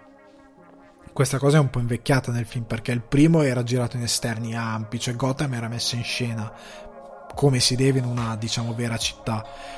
Qua è, è in alcuni casi si vede che è un teatro di posa, non perché sia palesemente posticcio, ma ti poni la domanda e un po' ci arrivi a capire che è tutto finto. Non, ripeto, non perché sia palese, perché comunque io l'ho visto al cinema, è bellissimo. Però capisci che la piazza di Gotham è una piccola piazza, cioè lo, lo, è molto piccola, non ha l'imponenza che ha nel primo. C'è questo discorso di Harvey Dent, che tra l'altro nel primo era, era nero Harvey Dent. Eh, Barton aveva già delle idee particolari sul suo, sul suo mondo di Batman. Questo discorso con Harvey Dent, con poi arriva quando no, più che altro forse quando viene rilasciato uno degli altri criminali dei quali Napiers, ovvero Joker, vuole vendicarsi, c'è questa conferenza stampa sulle scalinate, lui arriva dalla macchina, fa quella cosa, ferisce più la penna o la spada e lo uccide. È incredibilmente scenica, poi tutti iniziano a sparare con Bruce che sta in piedi, comunque continua a parlare del Batman dell'89 e, e, ed è girata in uno spazio ampio, è su una location esterna. Il ritorno è molto più contenuto è davvero più contenuto, anche perché credo la produzione eh, avesse investito molto in questo film, eh, però Barton chiedeva delle cose molto particolari, cioè pretendeva delle cose molto particolari ed era più facile ricostruirle in studio piuttosto che andare fuori, perché qua Gotham diventa proprio la sua Gotham, sua. Però è un film meraviglioso, cioè nel senso ripeto, io ho avuto occasione di rivederlo al cinema, al cinema è bellissimo, cioè è veramente bello e quindi è un film incredibile, non forse migliore di quello dell'89, eh, credo che sia tra virgolette peggiore perché Batman esiste meno a schermo, che è una scelta comunque coraggiosa, ma è molto meno presente, è molto meno d'azione, è molto più eh, una tra virgolette detective story, è molto più di sensazione, cioè anche con la scena con quella musica di Elfman bellissima che c'è Cobblepot dentro la biblioteca di Gotham che si, prende, si sta prendendo i nomi di tutti i nascituri di Gotham eh, di quell'anno.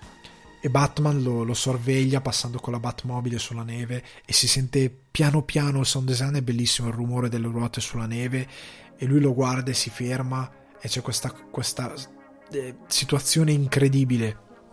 Scenicamente è un film meraviglioso cioè parliamoci chiaro è veramente uno dei migliori anche questo, è veramente un film incredibile, però è molto meno Batman, cioè nel senso che abbandona un po' l'idea di portare in scena il cavaliere oscuro, il difensore di Gotham, è molto più l'interpretazione bartoniana del personaggio. Qua il regista, l'autore prende il sopravvento sul personaggio e ne dà un'interpretazione talmente sua che il personaggio d'origine si perde un po'. Nonostante ritroviamo l'idea del Bruce Wayne che non sia tanto Bruce Wayne ma che sia Persia una maschera di Batman quindi la ritroviamo questa cosa, ritroviamo alcuni tratti, però e ritroviamo anche ecco il fascino gota, gotico di Gotham e dei suoi villain. Questa cosa c'è da fumetto, però non manca un po' l'idea del, eh, dell'eroe, ecco, manca un pochettino quella cosa lì. Però comunque un film meraviglioso. Qua abbiamo il trittico del cioè no, il, il, trittico, la doppietta del, della disfatta, che sono Batman Forever del 95 e Batman e Robin del 97, tutti e due di Joel Schumacher con la sceneggiatura di Akiva Goldsman. Allora, Batman Forever fate conto che in teoria doveva essere il terzo film della trilogia di Barton, che doveva fare anche il suo Superman famoso con Nicolas Cage su sceneggiatura di Kevin Smith, di, sì, di Smith, Kevin Smith. E che non vedremo mai, sfortunatamente, che in verità secondo me sarebbe stato un gran bel film. Però comunque, questo film doveva avere anche Robin, il Batman Forever di Barton, e doveva avere uno dei fratelli Wyans, quindi anche qua nero, che faceva Robin. Quindi anche qua Barton aveva una sua idea di come doveva funzionare questo mondo, cioè facciamo un orfano che viene da una famiglia, eccetera, eccetera, lo facciamo anche questo bianco, soprattutto negli anni 90, magari nell'idea che, Go- che Barton ha di Gotham facciamolo di colore, quindi facciamolo nero, per usare la parola corretta. Era molto interessante, però non, non lo vedremo mai perché comunque Batman nel ritorno non andò molto bene in botteghino. Warner non era contentissimo anche perché non era un film che aiutava a vendere giocattoli perché era molto gotico e adulto cosa che sarebbe andata incredibilmente bene oggi e quindi tira in mezzo Joel Schumacher che è un po' un, un simpaticone ecco diciamo così. E Schumacher oddio. Allora ne ho già parlato nel per quando è venuto a mancare Schumacher ho parlato già dei suoi Batman. Dico faccio un riassuntone allora, in Batman Forever c'è Val Kilmer, Tommy Lee Jones, Jim Carrey, Nicole Kidman, Chris O'Donnell che fa Robin, Michael Gogh che ritorna a fare Alfred e Pat Hingle che ritorna a fare Gordon. Allora, qua il personaggio di Gordon è distrutto in tutti e due i film, nel senso che è veramente una macchietta inutile ed è anche stupido nei due film. Se prima aveva una parvenza di serietà per quanto stesse poco a schermo, qua è veramente una macchietta. L'unico personaggio che è vagamente rispettato è Michael Go, cioè ovvero Alfred, che continua ad avere un ruolo, soprattutto in Batman e Robin, molto centrale. Poi ne, eh, ne arrivo a parlare. Anzi, no, lo dico direttamente adesso. Mi piace che in Batman e Robin gli faccia quel discorso su. cioè, minimamente viene esplorata questa cosa di Batman di, di essere ossessionato dal voler salvare lui la situazione e sapere cos'è giusto e cos'è sbagliato, perché lui è Batman. C'è questa bella è l'unica parte che mi piace del film è conversazione tra Clooney e Alfred dove lui dice ma è vero che eh, è come dico io tanti saluti eh, che in inglese è eh, It's my way or the highway riparlando di cose che se tradotte in italiano è la mia strada o l'autostrada cioè non avrebbe senso in italiano parlando di quello che si è discusso nella scorsa puntata del podcast. Però si parla, o come faccio io, tanti saluti, parlando del suo conflitto con Robin, del suo non fidarsi di Robin, che è appunto Chris O'Donnell, e, e di questa nuova ragazza che sta entrando nella Bat Family, diciamo. E lui fa, fanno tutto questo discorso su... Anche Alfred dice che cos'è Batman se non un, rime- un tentativo di controllare la, mor- la morte, perché la follia del controllo che ha Bruce Wayne è proprio anche questa di controllare la morte, cioè lui se lui vuole impedire che la gente muoia, cioè lui, lui, vuole impedire che qualcuno muoia, come è successo a lui, cioè che qualcuno di innocente muoia, ed è una pretesa molto grande per un essere umano, ed è molto, davvero molto grande, molto alta e molto nobile, ma che può portare a conseguenze estreme ed è molto bella quella cosa, il resto del film lo buttiamo via. Però quella, quel, quel, cerchio lì di, di 5 minuti, 3 minuti è molto bello, il resto è veramente inguardabile.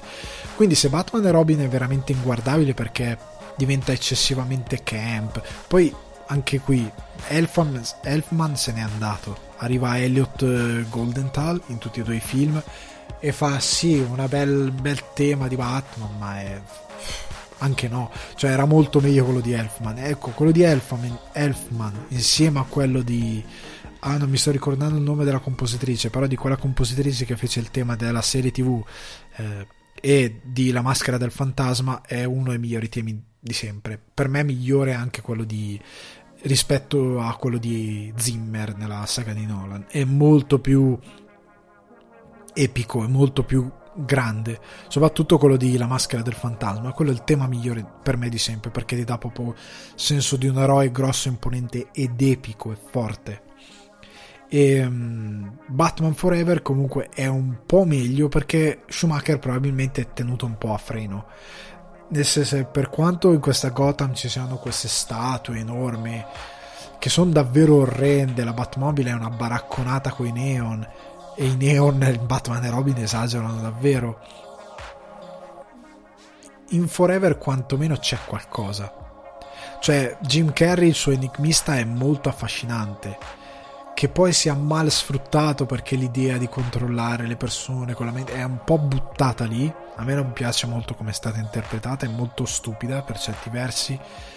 Il bat sorrisone di Val Kilmer è veramente orrendo il ruolo di, di Nicole Kidman è, svilen- cioè è una che si attizza perché Batman eh, cioè, cioè è una psicologa un po' particolare. Cioè è un personaggio molto vuoto quello della Kidman. Però Jim Carrey funziona abbastanza nel suo personaggio la sua interpretazione dell'enigmista è particolare. Poteva funzionare se gli veniva data un po' più di carattere omicidio. Cioè, se, se, fosse diventato un omicida, cioè all'inizio pareva di poter diventare un omicida a sangue freddo, eh, da risultare davvero pericoloso, ma poi questa cosa si perde completamente.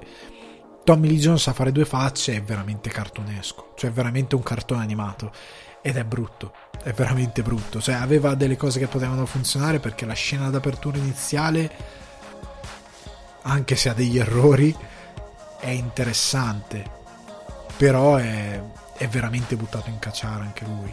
Sono due film che se Forever aveva qualcosina che potevi sfruttare, Batman e Robin no. Cioè a partire dai famosi Batcapezzoli. Cioè qua Batman è veramente...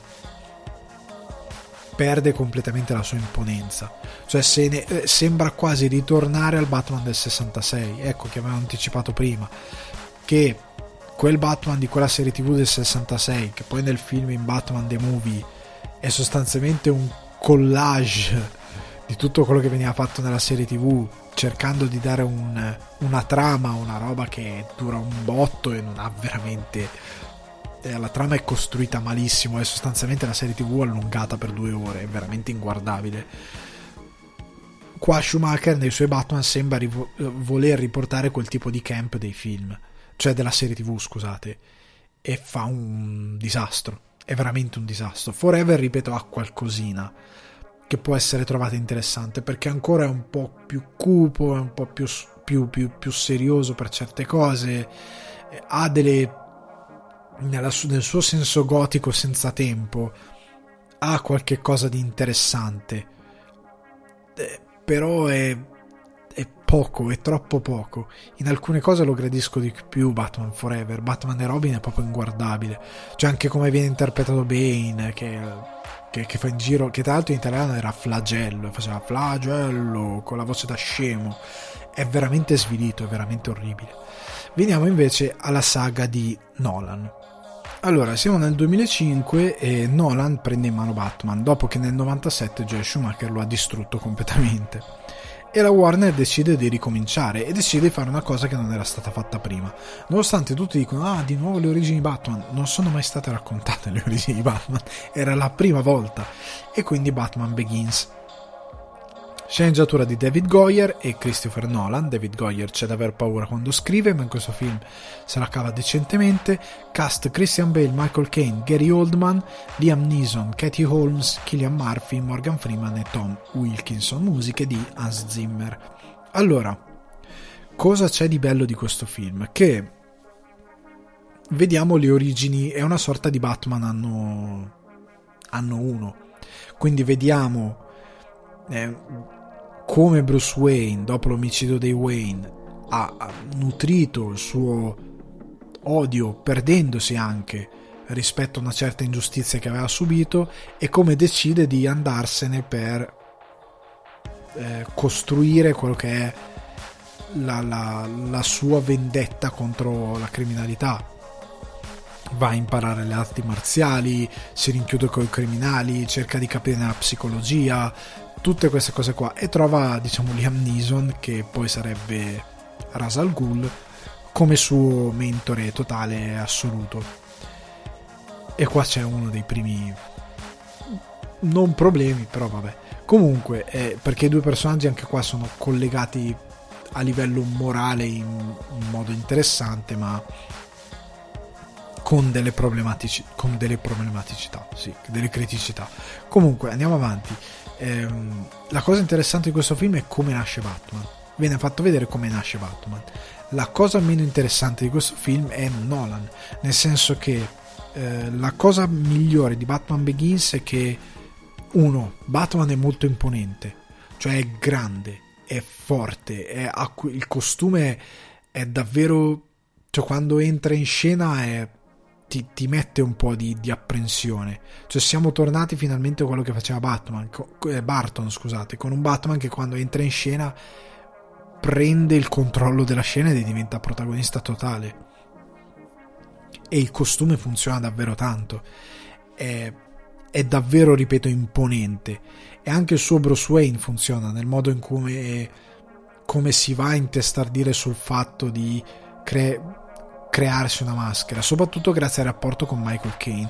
Quello che è piacevole di questo film è che il fatto che Alfred ha un attimino un ruolo più centrale, perché è vera- e il fatto che sia Michael Caine è meraviglioso, perché gli dà una bella interpretazione, perché il rapporto tra i due è molto stretto e Kane torna a essere, cioè scusate, Alfred torna a essere il regalo che ha fatto, eh, diciamo, come viene detto in anno 1, ehm, il, il, padre di, di Bruce a, a, suo figlio, cioè il, il, regalo che gli ha lasciato suo padre, ovvero quest'uomo da un passato militare un po' particolare che sa fare tutto, che si è messo a fare, diciamo, il, il butler, il, il servitore, ma in verità è un uomo incredibilmente dotato e che gli fa un po' da, da secondo padre, da angelo custode.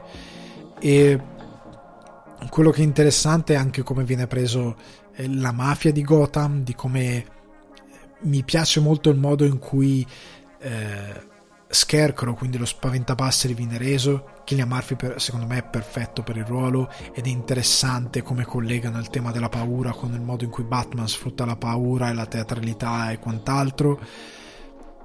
E Gotham anche qui è sporca e ha molti fumi, anche qua ritorna questa idea di una Gotham molto decadente ed è molto bella perché si avvicina molto all'idea di Gotham che ha Batman nella sua iconografia.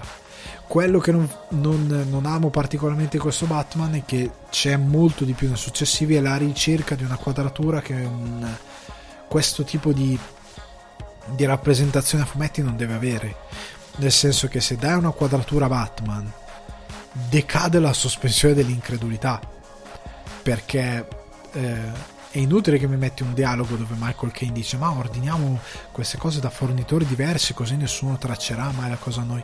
Ok va bene ok. E, e, e ok che dice ah le ordineremo in grandi quantità ho capito tutto quello che vuoi ma qualcuno prima o poi ci arriverà a capire se tu gli dai se tu mi metti determinate regole che non mi sarei altrimenti posto su come nasce Batman, su come nasce il costume. Fai semplicemente che se lo disegna lui, se lo progetta lui, se lo costruisce lui. Invece di rendermi Bruce Wayne quasi inetto, cioè per alcune cose Bruce Wayne è un uomo inetto che l'unica cosa che, pensa, che ha saputo fare è costruire il suo fisico, ma non la sua preparazione psicologica, non la sua preparazione eh, cioè, ha fatto la scuola della strada Bruce Wayne, cioè nel senso è andato nei posti più poveri e criminosi del mondo, ha imparato come vivevano i criminali, ha imparato a combattere, ha imparato dal, dal, dalla setta di Rasal Ghul come performare le sue pratiche ninja, diciamo, per giustificare il fatto che lui compare, scompare, eh, fa tutto eh, in modo con molta furbizia e astuzia. Ok, va bene però non, cioè, è un po' stupido questo Bruce Wayne. È un bruto, non è un. non è uno forte. È bello il carattere del fatto di perseguire la giustizia, di perseguire determinati principi, eh, sul fatto che lui eh, non voglia uccidere, sul fatto che lui non voglia credere nella vendetta in quanto tale ed è bello come si lega a, al personaggio interpretato da Katie Holmes, Rachel Dawes, in quanto eh, personaggio che lo ammorbidisce ok? Che non è solo un interesse amoroso messo lì perché va messo, è un personaggio che lo ammorbidisce a livello morale, che costruisce la costruzione di Batman.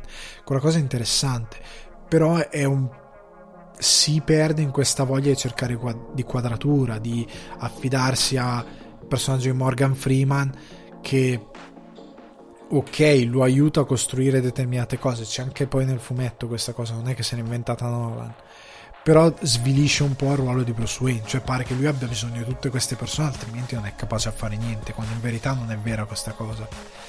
È un po' svilita, anche il suo, il suo animo di detective è, è, assente, è letteralmente un bruto che picchia eh, per molti casi, ma funziona come entra in scena, molte scene sono quando va nel manicomio, quella scena con i pipistrelli è molto d'impatto, la prima volta che va a prendere Falcone al molo è, è d'impatto anche se non è paragonabile per me come impatto a quella di Barton quella era molto più scenica qua perché Nolan ha un difetto le scene d'azione non sono il suo forte davvero soprattutto per quando si parla di combattimento non è un grande regista proprio di combattimenti cioè ha problemi nel mettere in scena i combattimenti. E poi ne parleremo negli altri film. Batman Begins lo gradisco per certe cose, la rappresentazione di Gotham, la decadenza, la corruzione, li, i principi morali di Batman, lo gradisco un po' meno perché cercava di dare quadrature che era meglio non dare, che è il difetto sempre di Nolan, di crearsi troppe regole perché lui pensa di dover giustificare certe cose quando invece non vanno, soprattutto nel fumetto, non vanno giustificate. Cioè, se in Batman nel fumetto si mettono a giustificare perché nessuno scopre che lui è Batman, nonostante sia l'uomo più ricco di Gotham, e ovviamente l'unico che si può costruire un aliante, cioè cercano di non, non affrontare questo problema, ok? Per ovvi motivi, per sospensione dell'incredulità e quant'altro, perché altrimenti non sarebbe possibile neanche Clayface, come te lo motivi quella cosa lì, ok? Come ti motivi Joker caduto nell'acido che deve... Capite che se date una quadratura a quelle robe lì cade tutto, dovete dare una, una, un sistema di regole che renda possibile quel mondo, ok? E Nolan questo sbaglia sempre in tutti i suoi film, ne abbiamo parlato anche quando si è discusso di Tenet. Però qua è tenuto molto a freno questo suo aspetto e il film funziona. È un bel film, è un grandissimo ritorno del personaggio e ha molte scene molto affascinanti. Che ci porta però al Cavaliere Oscuro, che è quello più noto e che nel 2008, sempre con regia di Nolan, scrittura Nolan e Goyer, torna Bale, torna Kane, torna Oldman. Ecco, Oldman, ecco il suo commissario Gordon, in tutti i film è molto centrale. È l'altro personaggio che davvero, come nel fumetto, è è una delle parti integranti e importanti per eh, la funzione di, di, Batman all'interno di questa riabilitazione di Gotham perché abbiamo prima un commissario corrotto poi abbiamo le, le, arriva Gordon che invece che uno che crede nella giustizia e grazie a Batman lavorando con lui che all'inizio non riesce a capire se è un buono o un cattivo però comunque lo vuole quasi arrestare però comunque arriva a capire che è un alleato e arriva a capire quello che sta facendo Batman, cioè questo sistema di corrotti, di mafiosi che corrompono giudici, come fa Falcone quando lui lo va a minacciare quando è ragazzino e dice io ti potrei sparare qua in testa e quello lì un giudice della Corte Suprema non mi condannerebbe mai. Quel sistema lì viene portato abbastanza bene in questo film, ok? Quindi Oldman centralissimo. Però qua arrivano Aaron Eckhart a fare due facce, Maggie Gillenal che prende il posto di Katie Holmes. Eh, per il ruolo torna Freeman, ma arriva soprattutto Heath Ledger a fare il Joker. Allora, questo film, Il Cavaliere Oscuro del 2008, io lo amo perché ha una, la scena di rapina iniziale è bellissima, è girata incredibilmente bene, è davvero meravigliosa. Però vado con il primo difetto del film, Gotham è drasticamente cambiata, cioè Gotham è Chicago, perché il film è girato a Chicago ed è palesemente Chicago e non è più Gotham, non è più sporca, cioè la città improvvisamente nell'arco di un film si è ripulita, è diventata una città completamente diversa, che è lo stesso errore che fa Batman Returns, anche se le due città sono tutte e due gotiche, ok?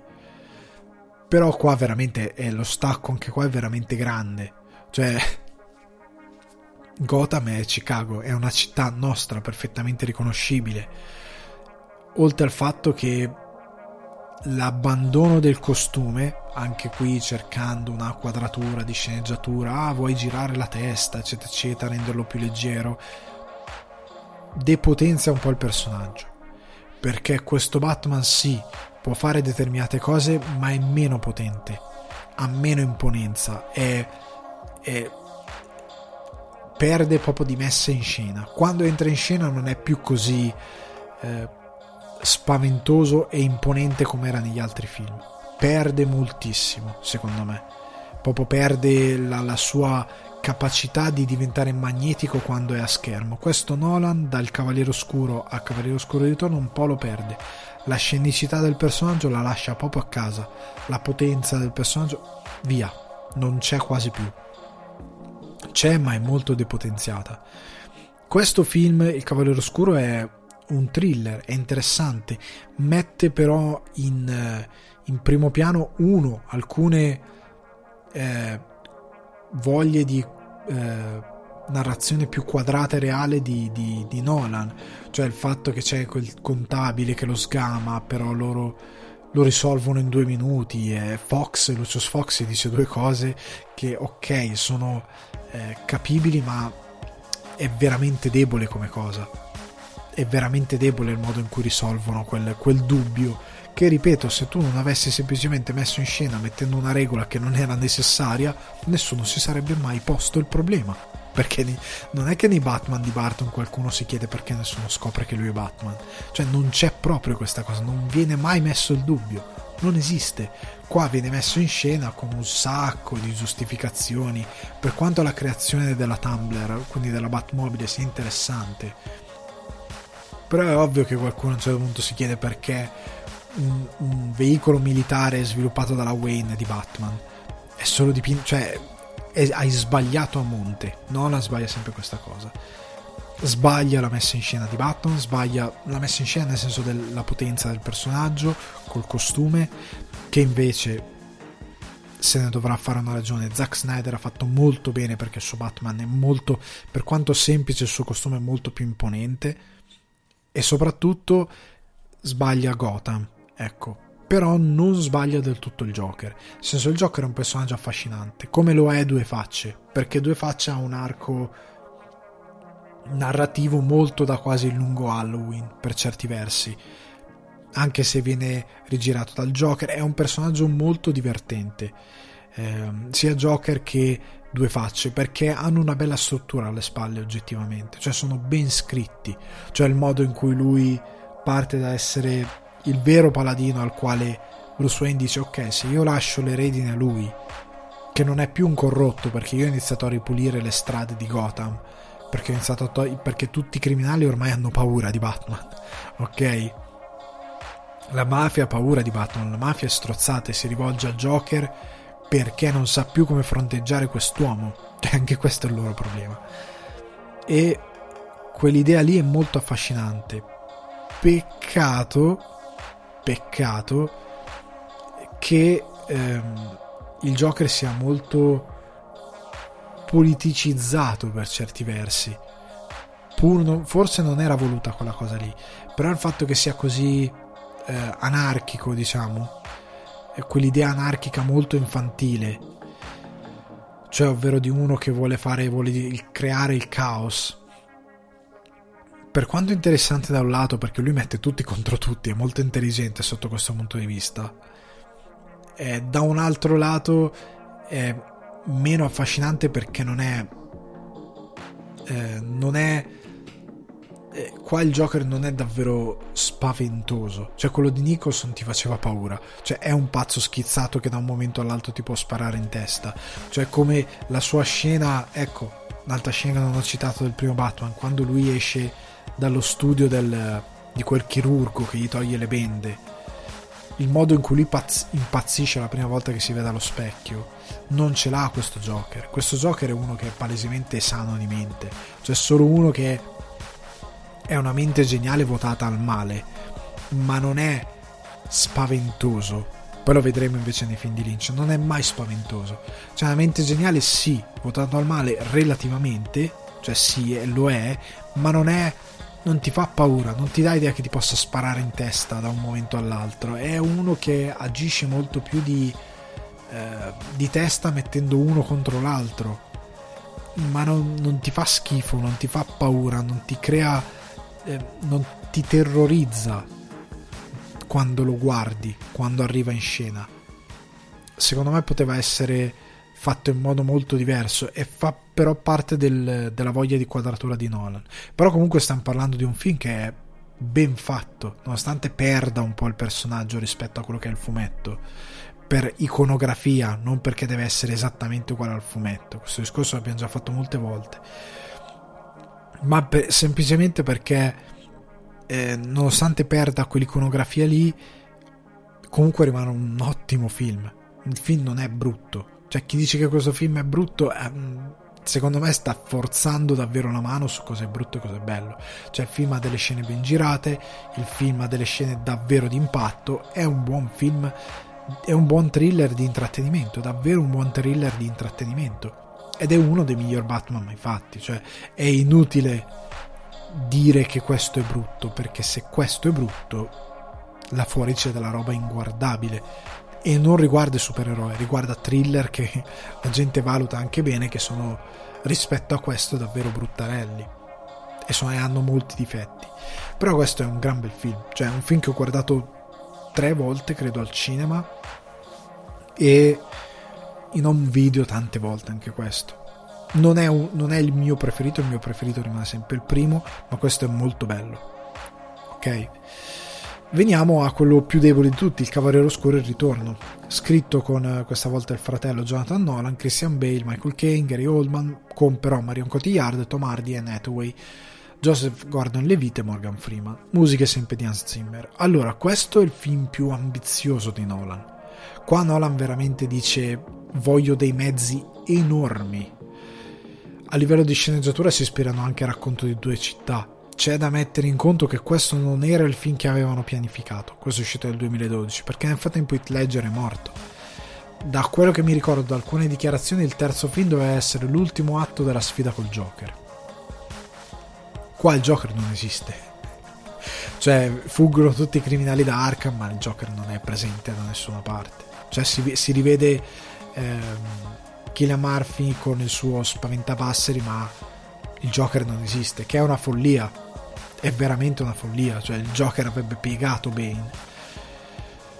Eh, questo film, ripeto, è molto ambizioso perché come decide Nolan di espandere il suo racconto è davvero molto affascinante. Il fatto di creare sostanzialmente questa isola tipo fuga da New York quindi isolata dal mondo perché c'è questa bomba nucleare e quant'altro.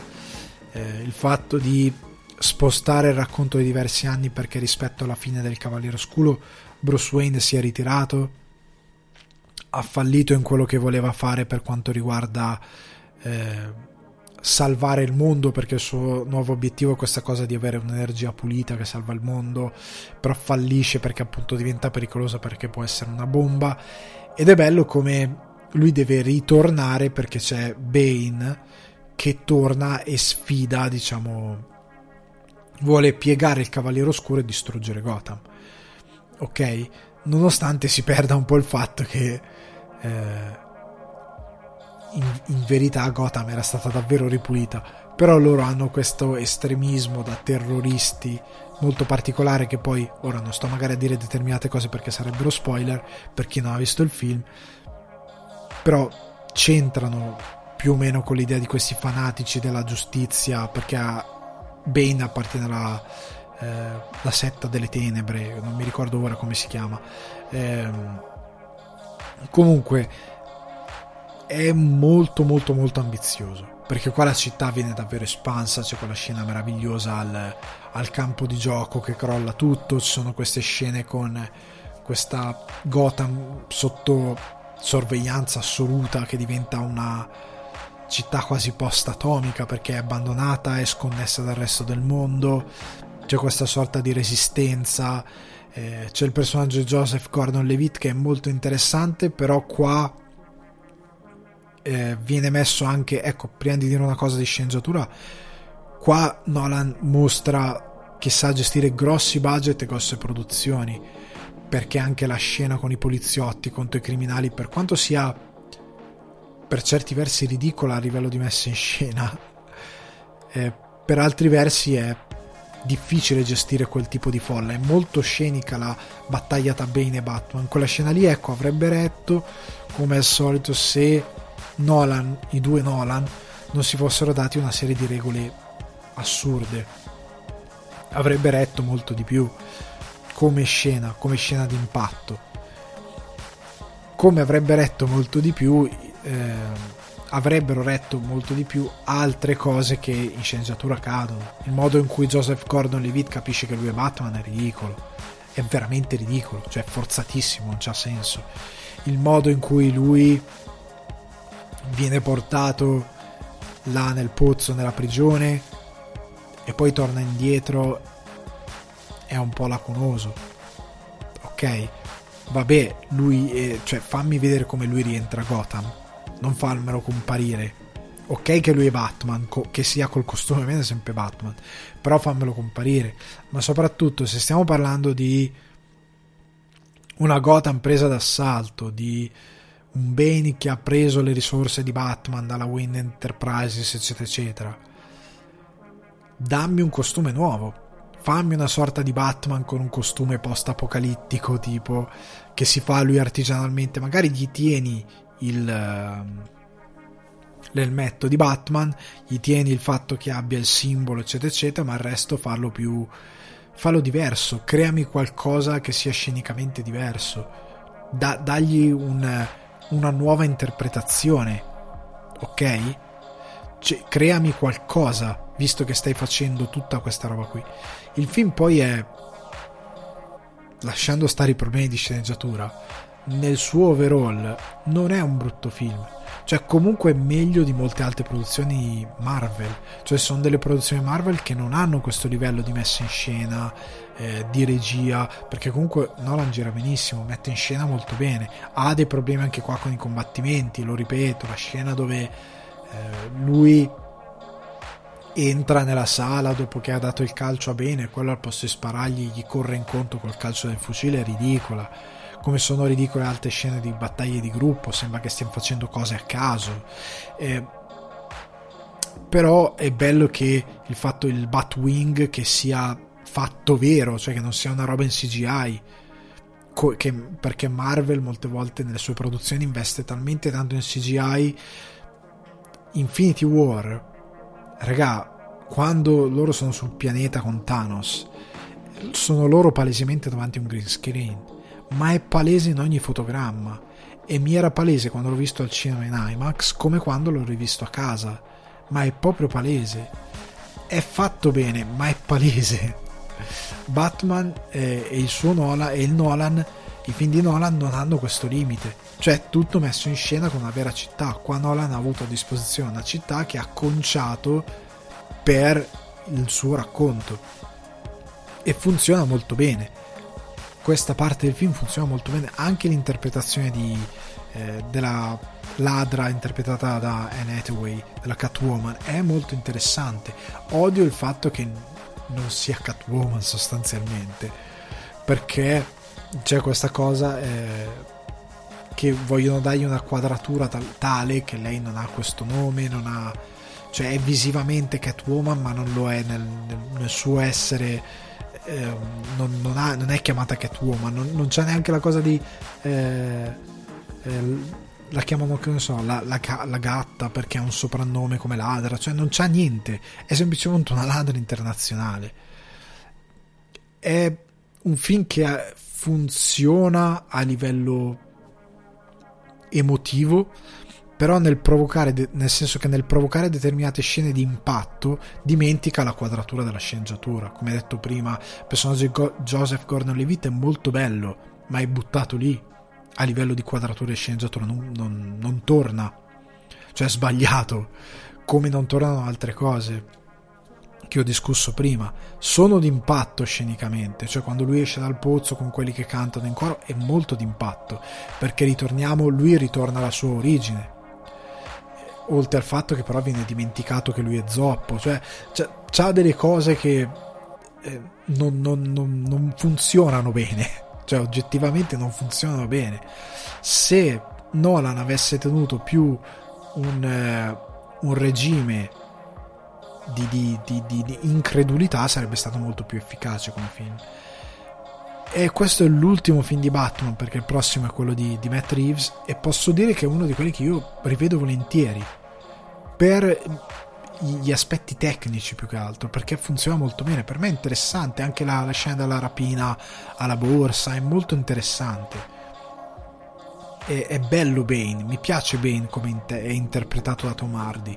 È molto potente scenicamente ed è molto brutale quando lui viene intrappolato che si confrontano lui lo mena. E, e, funziona molto molto molto bene come funziona molto bene la scena finale come funziona Michael Kane nel suo contrasto con ripeto ha quei difetti lì ma il film non puoi dire che è brutto perché poi ci sono film che vengono valutati come belli che non funzionano e che hanno dei limiti tecnici enormi e che sono ridicoli a livello di, di, di racconto di un eroe e che non hanno nessuna ambizione perché anche Endgame per quanto possa essere ambizioso è tutto un green screen che questa cosa va tenuta in considerazione e ha tante cose che non funzionano sia a livello di, di sceneggiatura che di altre cose. Non è un brutto film però rispetto a questo è peggiore ok? Questo ha dell'ingenuità di sceneggiatura che abbiamo già discusso. Però nel, nel suo overall chiudendo la trilogia di Nolan non sono dei brutti film nessuno di questo lo è sono dei film godibilissimi e che rimarranno nel tempo e che hanno creato dei piccoli miti ok che non funzionano eh, nella logica di portare un personaggio di fumetti al cinema perché non ne portano il mito. Lo dimenticano completamente a casa, cioè lo lasciano da un'altra parte. Non esiste qua il mito di Batman per certi versi. Viene in Begins c'è un minimo e poi non c'è più.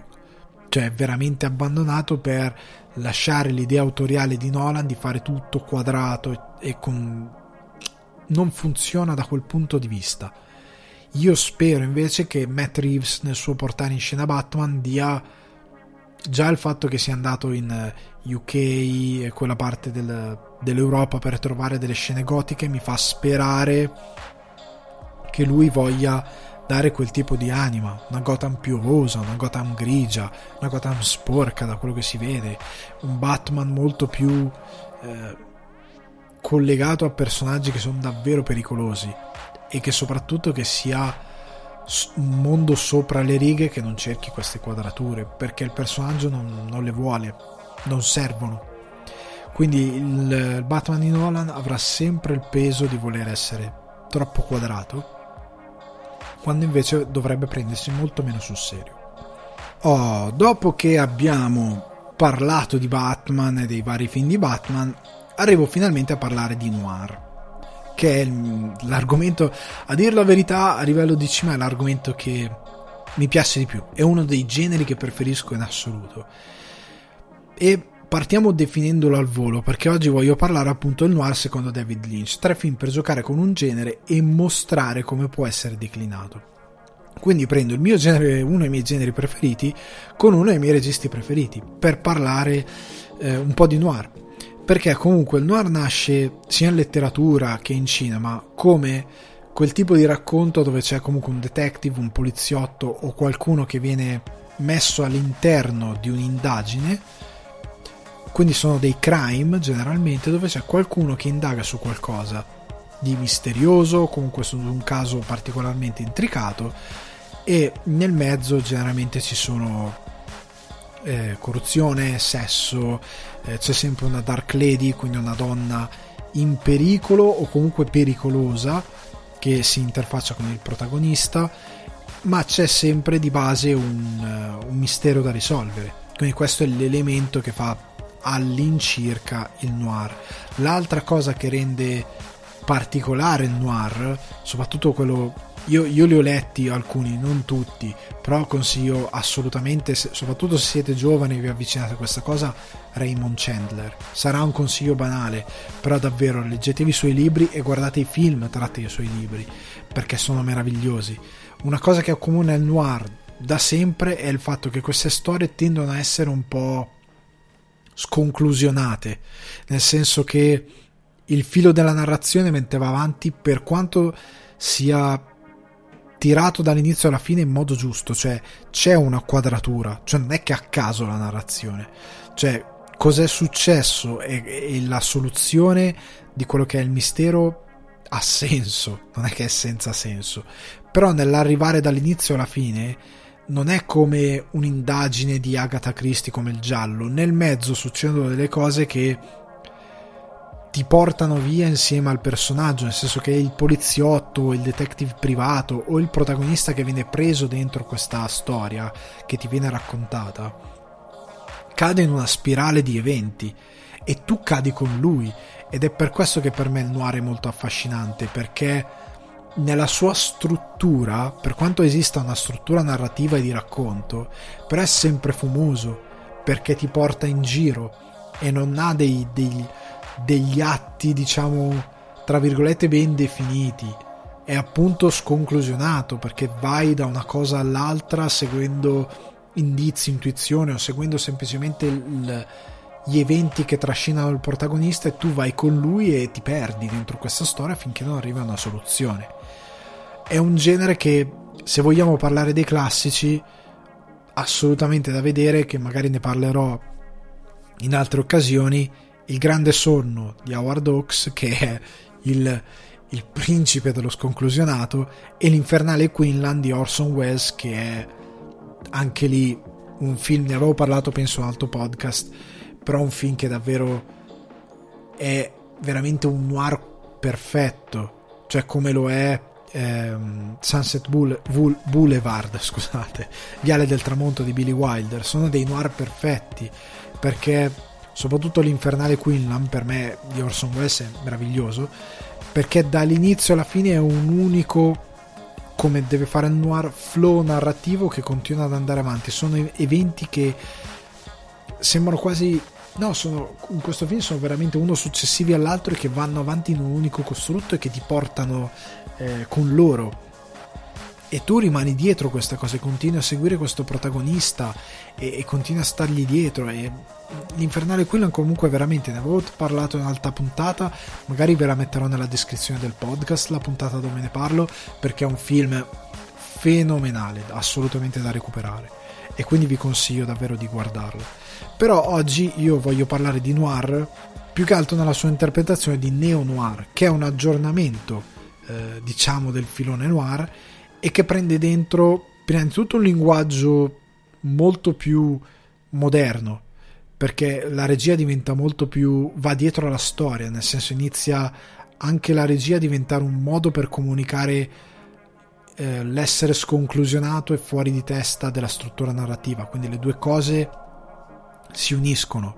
E anche i temi di questi film del neo noir quindi il tema sul il bene e il male come si interfacciano e come si uniscono eh, prendono dentro anche la paranoia, l'ossessione, la vendetta, eh, prendono anche l'idea quasi di filosofeggiare su bene e male, il sesso viene preso dentro in modo molto più esplicito e molto più ampio e, ed approfondisce molti più aspetti dell'animo umano e soprattutto è molto più è un genere che si apre moltissimo a essere molto più autoriale e artistico nel senso migliore, cioè nel senso di esprimere proprio la voglia dell'autore di comunicare una storia attraverso la regia, la messa in scena e attraverso quello che viene comunicato con eh, la, la, la, forma nonostante una sostanza incredibile, perché nel noir comunque ci deve essere una bella sostanza, perché la sostanza si unisce davvero con la forma nel neo-noir, mentre nel noir era molto più quadrata, tra virgolette, la regia, nonostante sia, siano gli eventi ad affascinarti, ecco, e i protagonisti e i personaggi. Il neo-noir comunque è un'interpretazione molto interessante e prendo David Lynch, che è uno dei miei autori preferiti, perché lui, come pochi, si è legato davvero al noir e in tre film che discutiamo oggi lui ha fatto una sorta di percorso di evoluzione del noir cioè lui è partito da un punto A per andare a un punto B e per andare a un punto C. Sono tre neo-noir evolute ognuno a modo loro e in modi diversi. Quindi lui ha declinato lo stesso genere in tre modi diversi. E sono tutti e tre incredibilmente affascinanti. Vi potrà piacere uno piuttosto dell'altro ma sono incredibilmente affascinanti. E sono tutti e tre grandissimi film che vi consiglio. E ne parlo oggi proprio perché sono diversi tra loro, sono incredibilmente complementari eppure eh, unici nella, nella loro rappresentazione. Ok? Allora, partiamo con Velluto Blu del 1986, regia e sceneggiatore David Lynch, cast Kyle McLachlan, giovanissimo, Isabella Rossellini, Laura Dern, anche lei giovanissima, Dennis Hopper, Dean Stockwell, Jack Nance, che fa una piccola parte, attore feticcio di eh, David Lynch. Se conoscete solo Twin Peaks è Pete, il tipo sposato con Catherine che fa il pescatore, che è fissato con i pesci. E musiche di Angelo Badalamenti con fotografia di Frederick Helms, grandissimo direttore della fotografia, che ha curato la fotografia di molti film tra i quali Razorhead, Cuore Selvaggio, Broken Flower di eh, Jarmusch, eh, Synedosh New York di eh, Kaufman e Patterson, sempre di Jarmusch. Un grandissimo direttore della fotografia. Lo si cita un po' poco, però è veramente un grande. Allora, Velluto Blu. Velluto Blu è... l'ho rivisto al cinema durante la pandemia quando è quest'estate, se non ricordo, ma questa primavera, quando sono stati riaperti i cinema per un mesetto e mezzo eh, nel corso del, sì, più che un mesetto e mezzo, un paio di mesi qui in Irlanda, ho avuto occasione di vederlo, meraviglioso, l'avevo visto non so quante volte tra eh, supporto fisico, televisione, eccetera, eccetera. E nell'86 David Lynch cosa fa? Sostanzialmente eh, parla di questo eh, ragazzo eh, che praticamente torna a casa dopo che il padre ha avuto un infarto, no, viene morso da un... si vede che viene morso da un calabrone, una cosa, mentre annaffia le rose e finisce in ospedale. Comunque non è ben chiaro che cosa gli è venuto. Comunque la cosa meno importante, lui torna a casa in questa... Eh, Lambertown, mi pare che si chiama la, la, cittadina. Torna in questa cittadina che è la classica cittadina del sogno americano, le steccate bianche, i prati curati, eh, tutto, tutto carino, bellissimo. E mentre va diciamo all'ospedale a trovare il padre nella via di andata e ritorno trova un orecchio mozzato in un campo e da lì inizia questa indagine per capire di chi è l'orecchio mozzato ehm, cosa è successo e contestualmente lui eh, parte con questa indagine soprattutto sempre perché il noir è sconclusionato perché si lega a questa cantante ehm, Valerie Valence se non mi ricordo male. Adesso mi sto avendo un lapsus sul personaggio interpretato meravigliosamente da Isabella Rossellini che è sostanzialmente vittima di questo criminale di questo eh, sì, criminale che, ehm, interpretato da Danny Sopper, che è Frank Booth, che è uno psicopatico totale, che la tiene, diciamo, segregata, diciamo, in qualche modo, che la tiene al suo guinzaglio sotto un determinato ricatto che poi scoprirete, facendole subire cose orrende come violenza sessuale abbastanza regolare e quant'altro.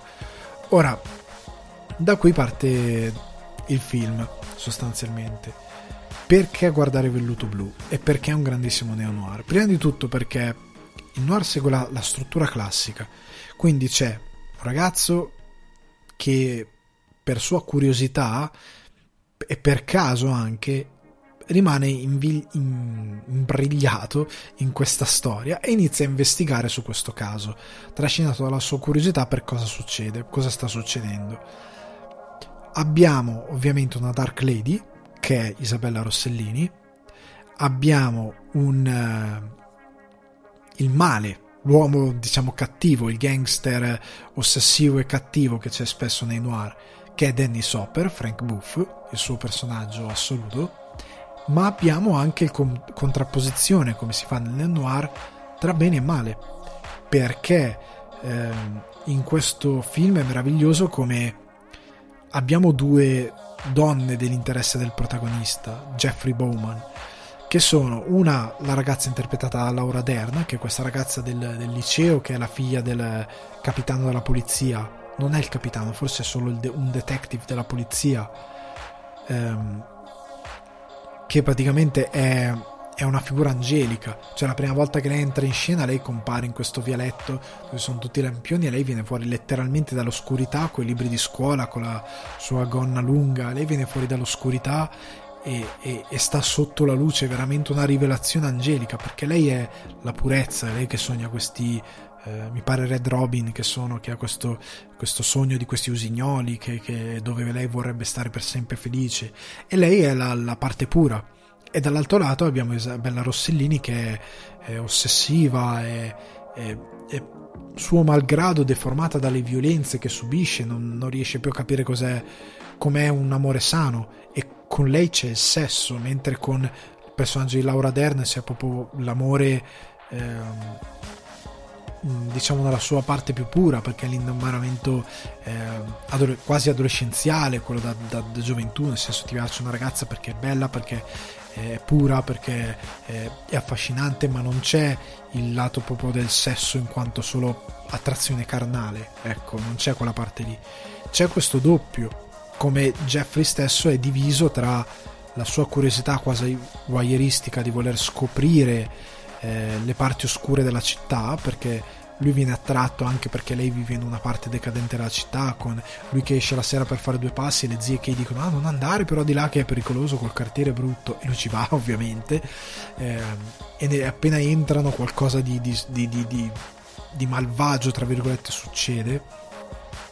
Ed è meraviglioso come c'è questo lato anche di Lambertown, cioè nel senso che è una città tutta carina coi prati, però ha questo lato decadente e lui ne viene attratto tanto quanto è attratto dal, dal lato puro dei prati puliti, come è attratto dal, dalla, dalla, ragazza interpretata da Laura Dern, tanto quanto lui è incredibilmente puro ad essere uno che si inventa determinate cose anche per seguire il personaggio di Frank Booth, di quanto lui sia legato al, alla voglia di scoprire la, veri- la verità, suo padre, alla famiglia, è un puro lui, però che ha un doppio lato, anche, e quindi il concetto di doppio eh, che è molto presente nella filmografia di Lynch, qua è molto forte ed entra nel racconto come neo-noir. In questo neo-noir è molto classico, cioè nella sua concezione di neo-noir. Qua Lynch è uno dei fautori principali del neo-noir, però mh, diciamo offre queste sue visioni nella scrittura dei personaggi, nella messa in scena, soprattutto nel personaggio di Frank Booth, perché è veramente uno psicopatico. È un uomo, come dice Lynch, eh, dedicato al male, cioè Danny Sopper sarebbe stato un Joker meraviglioso e il suo Frank Booth, ecco, appunto, è molto più terrificante di quello di Heath Ledger. Cioè è uno che gira sempre con questa tanica di, di, di tipo popper, che poi non è un popper, che poi la cosa particolare è che la droga che c'è dentro se l'è scelta Dennis Hopper, che ne sapeva molto, molto di, di droghe.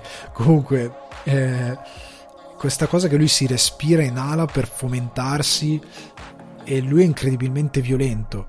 Eh, sono delle scene molto all'epoca per l'86 molto crude, cioè lui che si mette questo rossetto in modo nervoso e poi bacia eh, McLachlan come bacio della morte e poi lo pesta eh, è molto ossessivo, è bellissima la scena a casa di, del personaggio di, interpretato da Dean Stockwell dove lui canta eh, la canzone In Dreams di Roy Orbison eh, facendo lip sync e loro si commuovono, lui si commuove come lui si commuove, eh, Dennis Hopper, sto dicendo, si commuove anche quando va a sentire eh, Valerie Valens cantare Velluto Blu, Blue Velvet, la canzone che dà il nome al, al, allo stesso film, lui piange, nonostante lui sia uno psicopatico vero, un molestatore sessuale, un, un, uno spacciatore di droga, un violento, un assassino, eh, però ha questo lato assurdamente tenero che però è psicopatico, non hai mai empatia verso di lui. Lui è un pazzo psicopatico assassino.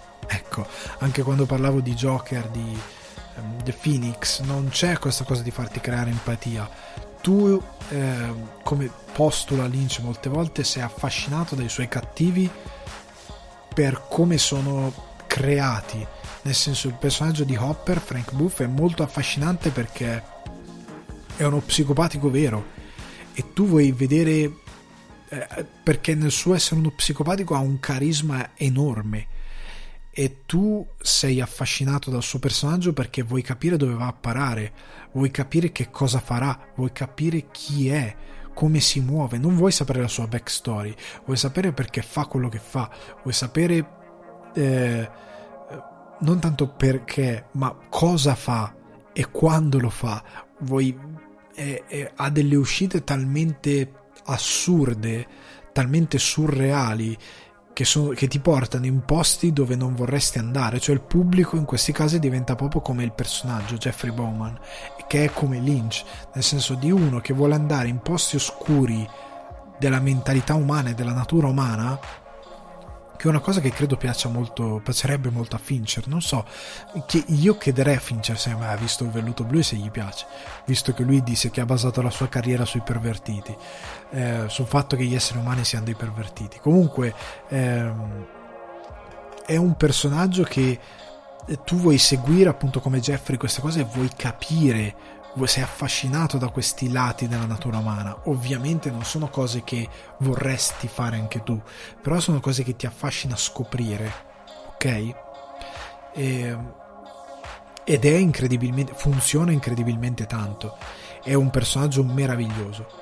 E il film è un, un film incredibile perché tu vieni trascinato dentro questa indagine, tu entri ehm, dentro Tanto questo mondo che non ha tempo, ecco, una cosa bella di questi film di Lynch è che non hanno età.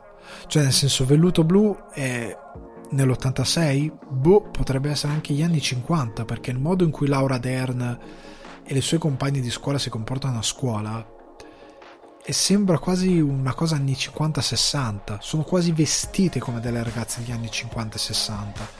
Sono poco anni 80 non sembra fine anni 80 o, 60, o, no, primi, o approccio agli anni 90 è molto eh, senza tempo anche la macchina che guida, guida Jeffrey sembra quasi una, una, macchina degli anni 50 ma le macchine che guida Frank Booth non lo sono le macchine della polizia non lo sono. Eh, è tutto assurdo come è assurdo il rapporto con Isabella Rossellini che è molto duro. E lei canta in questo club e sembra un club anche qui degli anni 40, anni 50 e poco contestualizzato nella fine degli anni 80, non è contest- cioè esistevano ma non erano così non erano più così alla moda. Cioè infatti è strano anche che esista questa cosa, però tutto crea un microcosmo per il quale quel, quel film è in un momento storico non definibile davvero cioè capisci che non è il tempo moderno perché non hanno i cellulari, ma non dici è troppo vecchio, è semplicemente un film ambientato in un momento storico senza età. Sono gli anni Ottanta però secondo un'interpretazione linciana, ok? E soprattutto non hanno le caratteristiche che vogliono ammiccare lo spettatore che magari vuole vivere negli anni Ottanta. Cioè proprio senza tempo. Ed è un film meraviglioso cioè io consiglio di vederlo prima di tutto per il fascino che hanno i personaggi, perché la storia ha una bella quadratura, perché ha delle scene memorabili incredibili e perché ti dà idea di come si fa un neo-noir. Dopo Velluto Blu, che comunque è stato un film che ha avuto un grandissimo successo, arriva a Strade Perdute nel 1997. Qua sono passati eh, quasi dieci anni sempre regia di David Lynch, scritta però la sceneggiatura insieme a Barry Gifford a quattro mani, che era autore del romanzo Il cuore selvaggio, loro erano eh, fissati che volevano fare un film insieme, cast Bill Pullman, Patricia Arquette, Baltasar Ghetti, Robert Blake, Marilyn Manson, incredibile sua prima comparsa credo al cinema, Gary Busey, Robert Loggia e Jack Nance in quello che è il suo ultimo ruolo, perché purtroppo è venuto a mancare poco dopo Strade Perdute in un incidente assurdo. E musiche di Angelo Badalamenti e incredibilmente qua Lynch mostra il suo amore per la musica e la sua modernità con una colonna sonora che va da David Bowie ai Ramstein ai Nine Inch Nails. Incredibile modernità di Lynch nella scelta delle musiche. Fotografia di Peter Deming, eh, anche qui un buon direttore della fotografia che qua fa un grandissimo lavoro insieme a Lynch. Allora, strade perdute. Di cosa si parla quando si parla di strade perdute a livello di noir? Spiegare strade perdute è difficile, però ci provo perché qua Lynch fa un lavoro incredibile, nel senso che ehm, Lynch qua decide di fare due noir dentro un unico noir. Ora vi spiego. La storia è molto semplice. C'è Bill Pullman, che è questo musicista eh, che vive a Los Angeles e che sostanzialmente eh, è sposato con questa eh, donna incredibilmente avvenente che mi pare che sia un'attrice o una cantante, anche lei non mi ricordo, che è Patricia Arquette, interpretata da Patricia Arquette, e eh, loro iniziano a ricevere queste videocassette, alla porta iniziano a ricevere queste videocassette dove il, il contenuto sono sostanzialmente loro che dormono.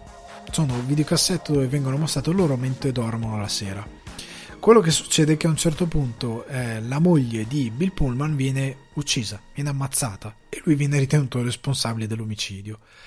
Da qui parte la storia, perché a un certo punto eh, c'è un plot twist completamente a metà film, perché dopo questa prima metà di film lui eh, cambia, lui mentre è nella cella cambia, si trasforma, diventa un altro e viene rilasciato. E quest'altro che lui diventa non è un personaggio diciamo inesistente, ma è un ragazzo che ha una famiglia, una ragazza, eccetera, eccetera, e lì comincia il secondo noir del film. Ora, perché è interessante Strade Perdute? Prima di tutto perché eh, crea questa, eh, questa struttura a nastro di Mobius, cioè che quel, non so se l'avete mai visto, ma è quel nastro che sembra quasi avere il simbolo dell'infinito, per il quale non esiste quasi un sotto e un sopra, cioè è un, è un infinito, quindi una cosa che gira su se stessa, che non ha inizio fine, che non ha sotto e sopra, è una superficie eh, assurda, diciamo quasi se fosse un paradosso. Eh, diciamo temporale o comunque di, di, di forma, ecco. Ed è descrivibile solo con questo concetto perché l'inizio del film non vi faccio spoiler, però sostanzialmente fate conto che segue questa formula, questa formula e questo cambiamento del protagonista è centrale perché quello che rende affascinante questo film è che i due protagonisti non cessano di esistere, ok? Cioè, quando Bill Pullman scompare per dare spazio a quello che è Baltasar Ghetti, non scompare poi Bill Pullman, a un certo punto ritorna perché due personaggi coesistono nello stesso tempo e si sovrappongono. Quello che è interessante, eh, che è molto davvero affascinante di questo film, è come prima di tutto tutto torni a livello di narrativa, e che non è poco.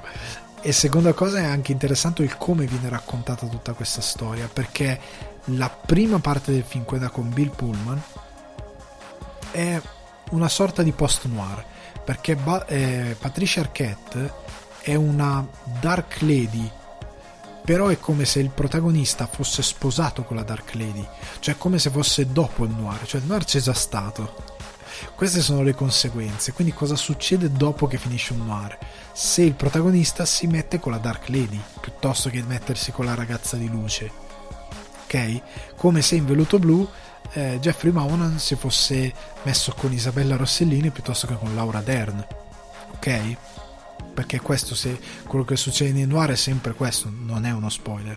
Il protagonista si mette con la ragazza di luce, non con la ragazza oscura, ok? Quando c'è un doppio, generalmente è così. Quindi in questa eh, cosa tu hai un inizio del film in verità dove hai un post noir e la vita post-noir fa schifo incredibilmente oscura. E il fatto che lui uccida la moglie è un evento assurdo e che triggera questo eh, uomo, eh, quest'uomo, eh, adesso non mi ricordo, Dio mio, non mi sto ricordando come si chiama, sto avendo un lapsus, quest'uomo con la faccia bianca, eh, che è il, uno dei personaggi che poi sarà ricorrenti nella filmografia di Lynch, ovvero questo personaggio che sta fuori dal tempo e dallo spazio, cioè un personaggio che in, incarna un po' come Bob, eh, un po' come i personaggi in genere di Twin Peaks, il male. Lui è il male. E e si muove all'interno della storia a suo piacimento e la manovra in un certo senso, ma è l'incarnazione del male assoluto ed è questo il personaggio negativo con il quale si confronta Bill Pullman.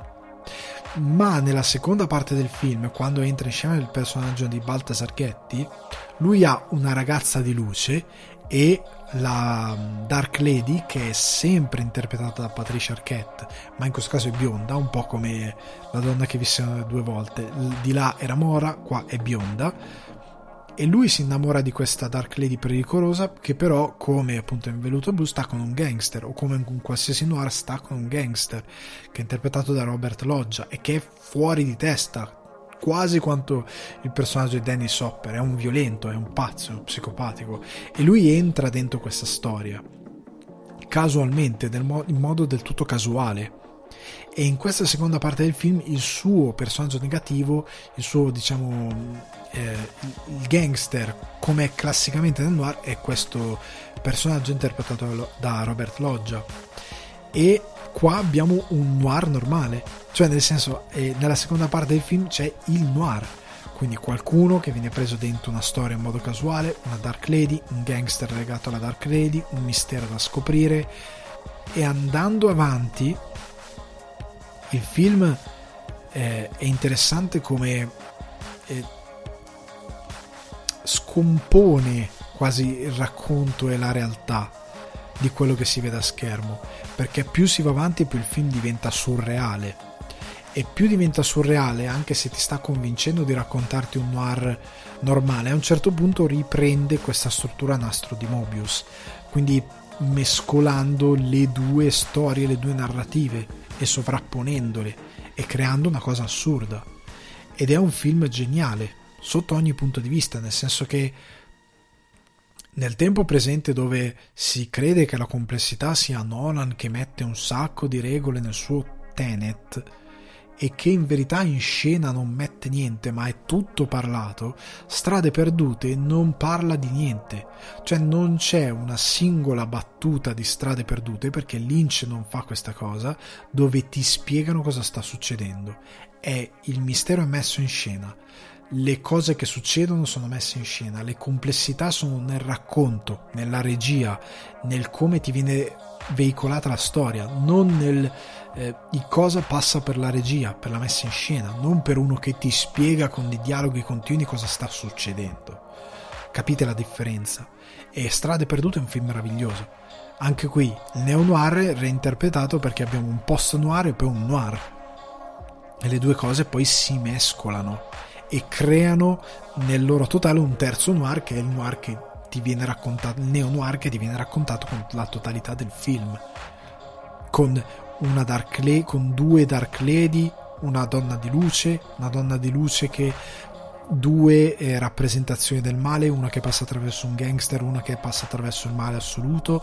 Quindi Lynch torna a raccontare il male e il bene, due forze sovrapposte, eh, contrapposte, il doppio, eh, la personalità doppia sempre con la doppia Dark Lady, il male, il bene, ehm, la ricerca del, del, di soluzioni angeliche piuttosto che l'oscurità totale ed è un film incredibile, è un film che consiglio veramente perché lo vedete vi porta, vi porta dentro talmente tanto il racconto che vi ci perdete dentro. E vi appassionerà un sacco perché è il tipo di storia che ti trascina. È per, per, per, questo che è bello il noir perché ti trascina dentro la sua logica e ti lascia poco a te che stai fuori cioè ti, ti, sei in balia di tutti gli eventi che ti racconta. Ed è meraviglioso, cioè è uno dei modi di fare cinema più interessanti che ci sono, perché è davvero appassionante. E Strade Perdute ha questa sua nuova interpretazione diciamo del neo-noir che è davvero interessante perché gioca con la struttura. Cioè scompone la struttura per riportarti qualcosa di nuovo. E da una parte c'è il mistero dei videotape di qualcuno che ha filmato loro mentre dormono, è un omicidio che viene risolto e un protagonista ritenuto colpevole, dall'altro c'è il mistero di una Dark Lady perseguitato da questo ehm, da questo gangster e una serie di cose che si legano a loro. E un amore che nasce tra un amore diciamo clandestino che nasce da questi due è un nuovo Jeffrey Bauman il protagonista di Strade Perdute interpretato da Baltasar Ghetti perché si fa affascinare dal, dal male dalla parte oscura del, del racconto è un film meraviglioso e che vi consiglio non solo per la colonna sonora, per la regia, per la storia, è un film incredibile, cioè davvero incredibile.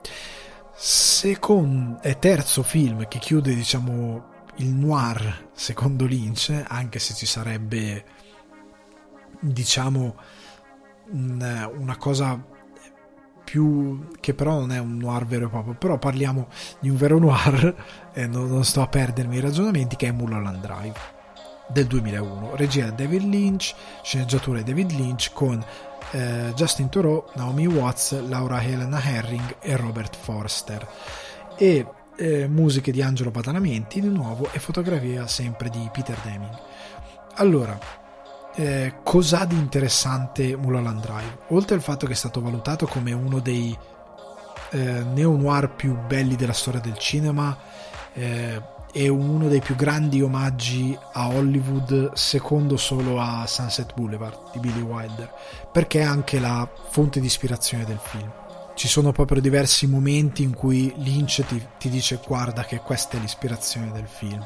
Sono tante cose, il film è fissato con Sunset Boulevard, tant'è che uno dei personaggi di The Return è chiamato come uno dei personaggi di Sunset Boulevard. Adesso ehm, sto avendo un lapsus, no, è proprio il eh, Gordon Cole. Gordon Cole è un nome che deriva da Sunset Boulevard, uno dei personaggi di Sunset Boulevard.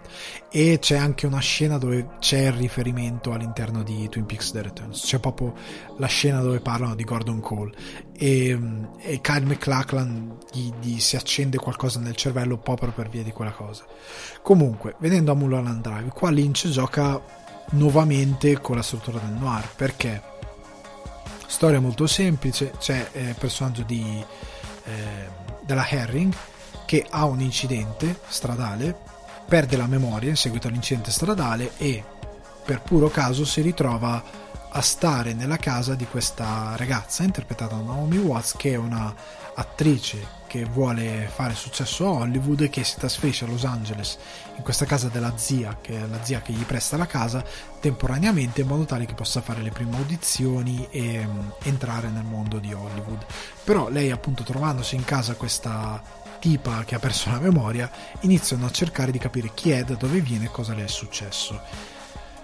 Ok, quello che è particolare di questo film, oltre ad essere un enorme omaggio a Hollywood, è un film che parla anche comunque di Hollywood e del cinema e di come, perché comunque il personaggio di Justin Thoreau che è principale all'interno del film è un regista che perde il controllo del proprio film e c'è ancora un personaggio mistico come quello del cowboy che, che gli dice cosa fare, dove deve andare la storia, se lui vuole avere il controllo del film deve fare determinate cose c'è anche qua eh, il funzionamento dell'universo, eh, di come lo intende Lynch, con male e bene con questi personaggi mistici all'interno della storia, che sembrano avere il controllo di tutto, di come deve andare, e i personaggi sono un po' in balia eh, di quello che loro decidono, ecco. Comunque, eh, in questo enorme omaggio a Hollywood, eh, Lynch fa un noir perché c'è ancora una volta un personaggio principale che si trova invischiato contro diciamo la sua volontà per puro caso in una storia in un mistero su quale indaga. C'è una Dark Lady che è la Herring. C'è un, um, un, un, un mistero appunto da scoprire che però si sdoppia anche qui perché questo film incredibilmente ha un, un doppio filo narrativo che viaggia insieme. Eh, anche qui eh, inizio e fine sono un po'... Eh, non inizio e fine, ma i due piani narrativi del film sono incredibilmente mescolati e alcune cose vanno avanti mentre protagon- le protagoniste stanno iniziando ad avere una loro dimensione perché le loro prota- le protagoniste a un certo punto cambiano hanno un doppio ruolo sono, interpretano due personaggi.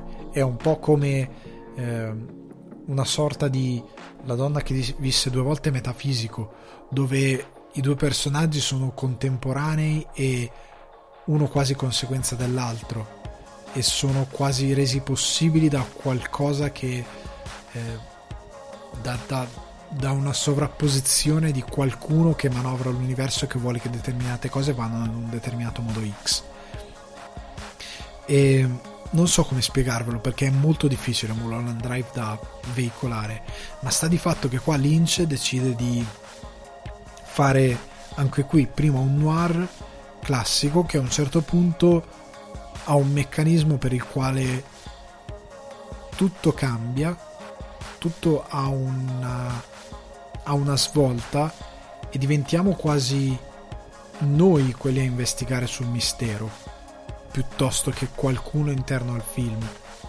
e l'indagine viene risolta attraverso delle cose che sono rese possibili da questa, eh, questo meccanismo soprannaturale reso possibile dal personaggio come il cowboy e da altre forze che regolano quello che succede all'interno, all'interno del film e all'interno della struttura narrativa del film.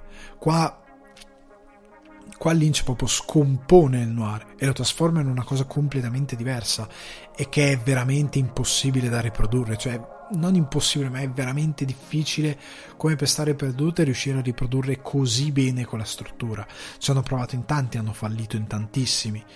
È, è un film che è quasi impossibile da riprodurre perché non ha un vero archetipo, cioè perché se lo riprodussi probabilmente lo copi, paro paro, cambiando solo giusto quello che ti serve per non farti denunciare per plagio, però se lo riproduci lo copi. E questo film è incredibile come introduca un elemento fantastico all'interno del noir e faccia un un noir fantastico, un thriller noir fantastico, dove la realtà e i piani narrativi si sovrappongono e si mescolano. E abbiamo letteralmente un doppio perché abbiamo due protagoniste che sono quella cosa ma sono anche due personaggi diversi allo stesso tempo. E quasi si sovrascrivono a un certo punto. E nonostante una sia la stessa persona. Quindi se all'inizio l'indagine ecco è da parte del personaggio di Naomi Watts poi quasi diventa da parte della Herring ma più che altro è da parte nostra nella seconda metà del film e Mulholland è, è questo, è questa cosa qui indefinibile, è quasi un noir eh, fantastico, non si può dire fantascientifico perché non c'è niente di scientifico qua, è, è puramente fantasia, è una cosa che si lega sempre a quell'archetipo archetipo, scusate, narrativo di Lynch di rendere tutto...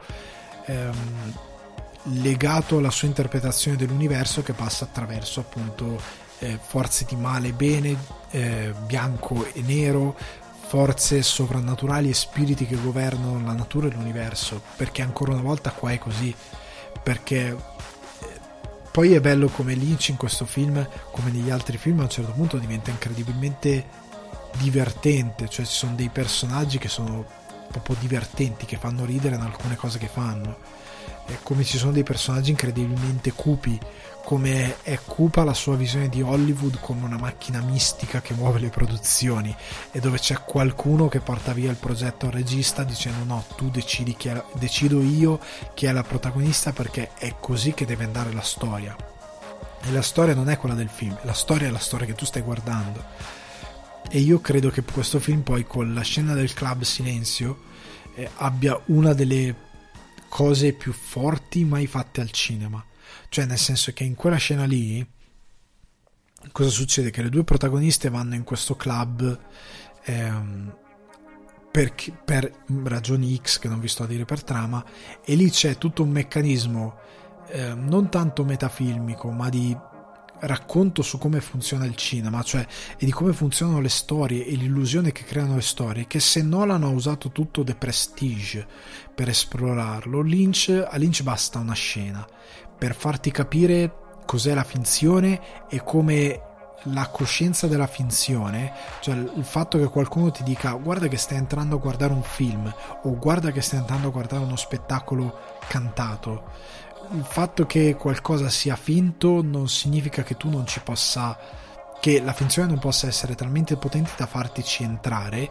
a fartici entrare al punto da farti dimenticare che sia una finzione, da farti prendere da quella finzione e da lasciarti disarmato nel momento in cui la finzione ha uno stacco per il quale ti ricorda di essere finto, come possono essere i titoli di coda o come possa essere un effetto speciale che si vede palesemente o che si manifesta in quanto effetto speciale e che ti porta un attimino fuori dall'idea che stai guardando una finzione rendendola palese e che ti dà questo contraccolpo ma all'interno del film il contraccolpo funziona per le protagoniste e poi per te perché tu comunque stai guardando loro che hanno questa esperienza e tu di conseguenza in quanto pubblico sei comunque tra virgolette al sicuro perché sei terzo, sei una parte terza fuori.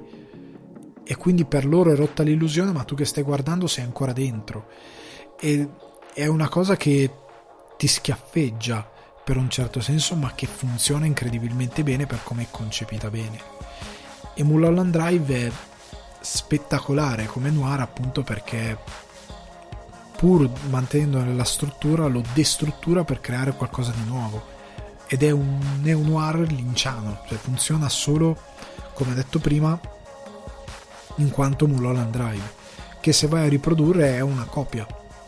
Per me divent- fai una roba che è una copia, a meno che tu non ti inventi una struttura tale per il quale crei qualcosa di, di nuovo, che non sfrutti lo stesso canovaccio adattato a nuove soluzioni, non neanche a nuove soluzioni, ma semplicemente spostando vagamente gli elementi con un qualcosa di nuovo.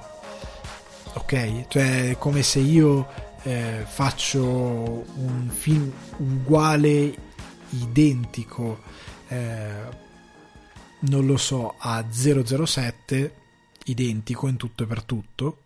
Non so, io faccio un plagio palese di eh, Casino Royale, col casino, con tu, tutto, e il personaggio al posto di 007 si chiama non lo so 432 molto, con molte ispirazioni di fantasia non lavora per l'MI6 ma lavora per un'agenzia che si chiama ehm, non lo so missione improbabile 44 quindi si chiama MI44 ehm, e lui va lì per sgamare un cattivo che al posto di essere uno sfregiato è un tizio che gli manca un mignolo, che ne so.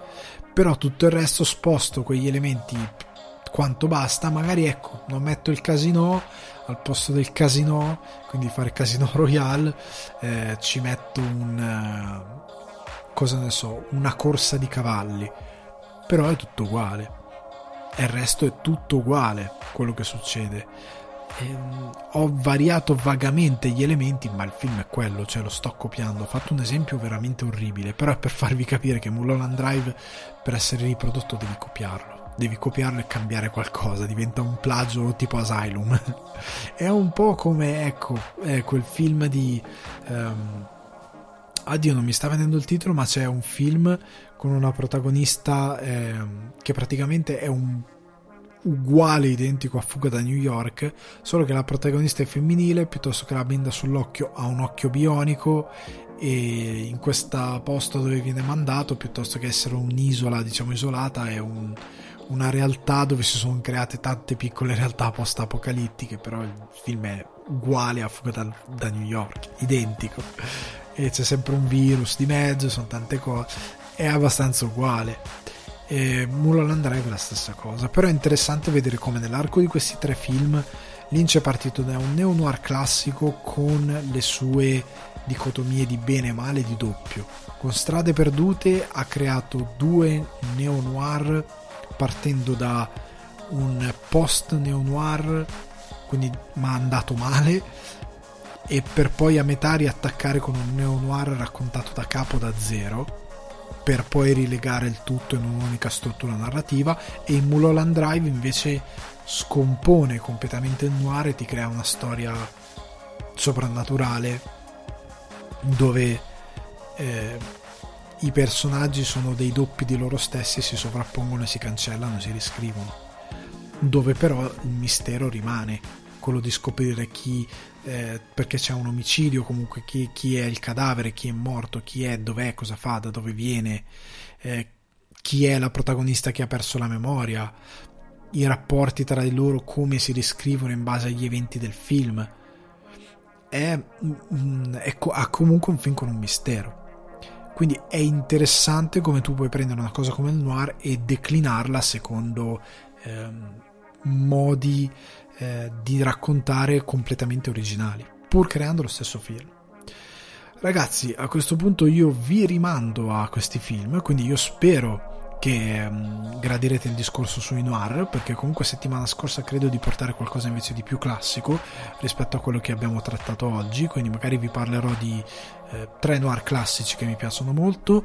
Eh, la puntata è venuta un po' più lunga del solito perché abbiamo dato molto spazio a Batmanino e alla, e alla visione dei film però, raga, spero che la puntata vi sia piaciuta, spero che vi siate divertiti, spero che eh, vi interesserà nella prossima puntata sentire ancora parlare di noir, più un altro argomento probabilmente eh, che accosterò comunque per dare un contenuto spezzato un po' alla puntata.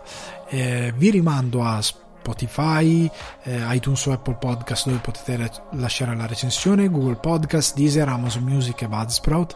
Ricordate che vi potete contattare sempre in direct Alessandro underscore Dioguardi per farmi domande o quant'altro o per chiedermi eh, quello che vi va su quello di cui si è parlato in puntata o qualcosa che vorreste sentire parla- eh, discusso in puntata.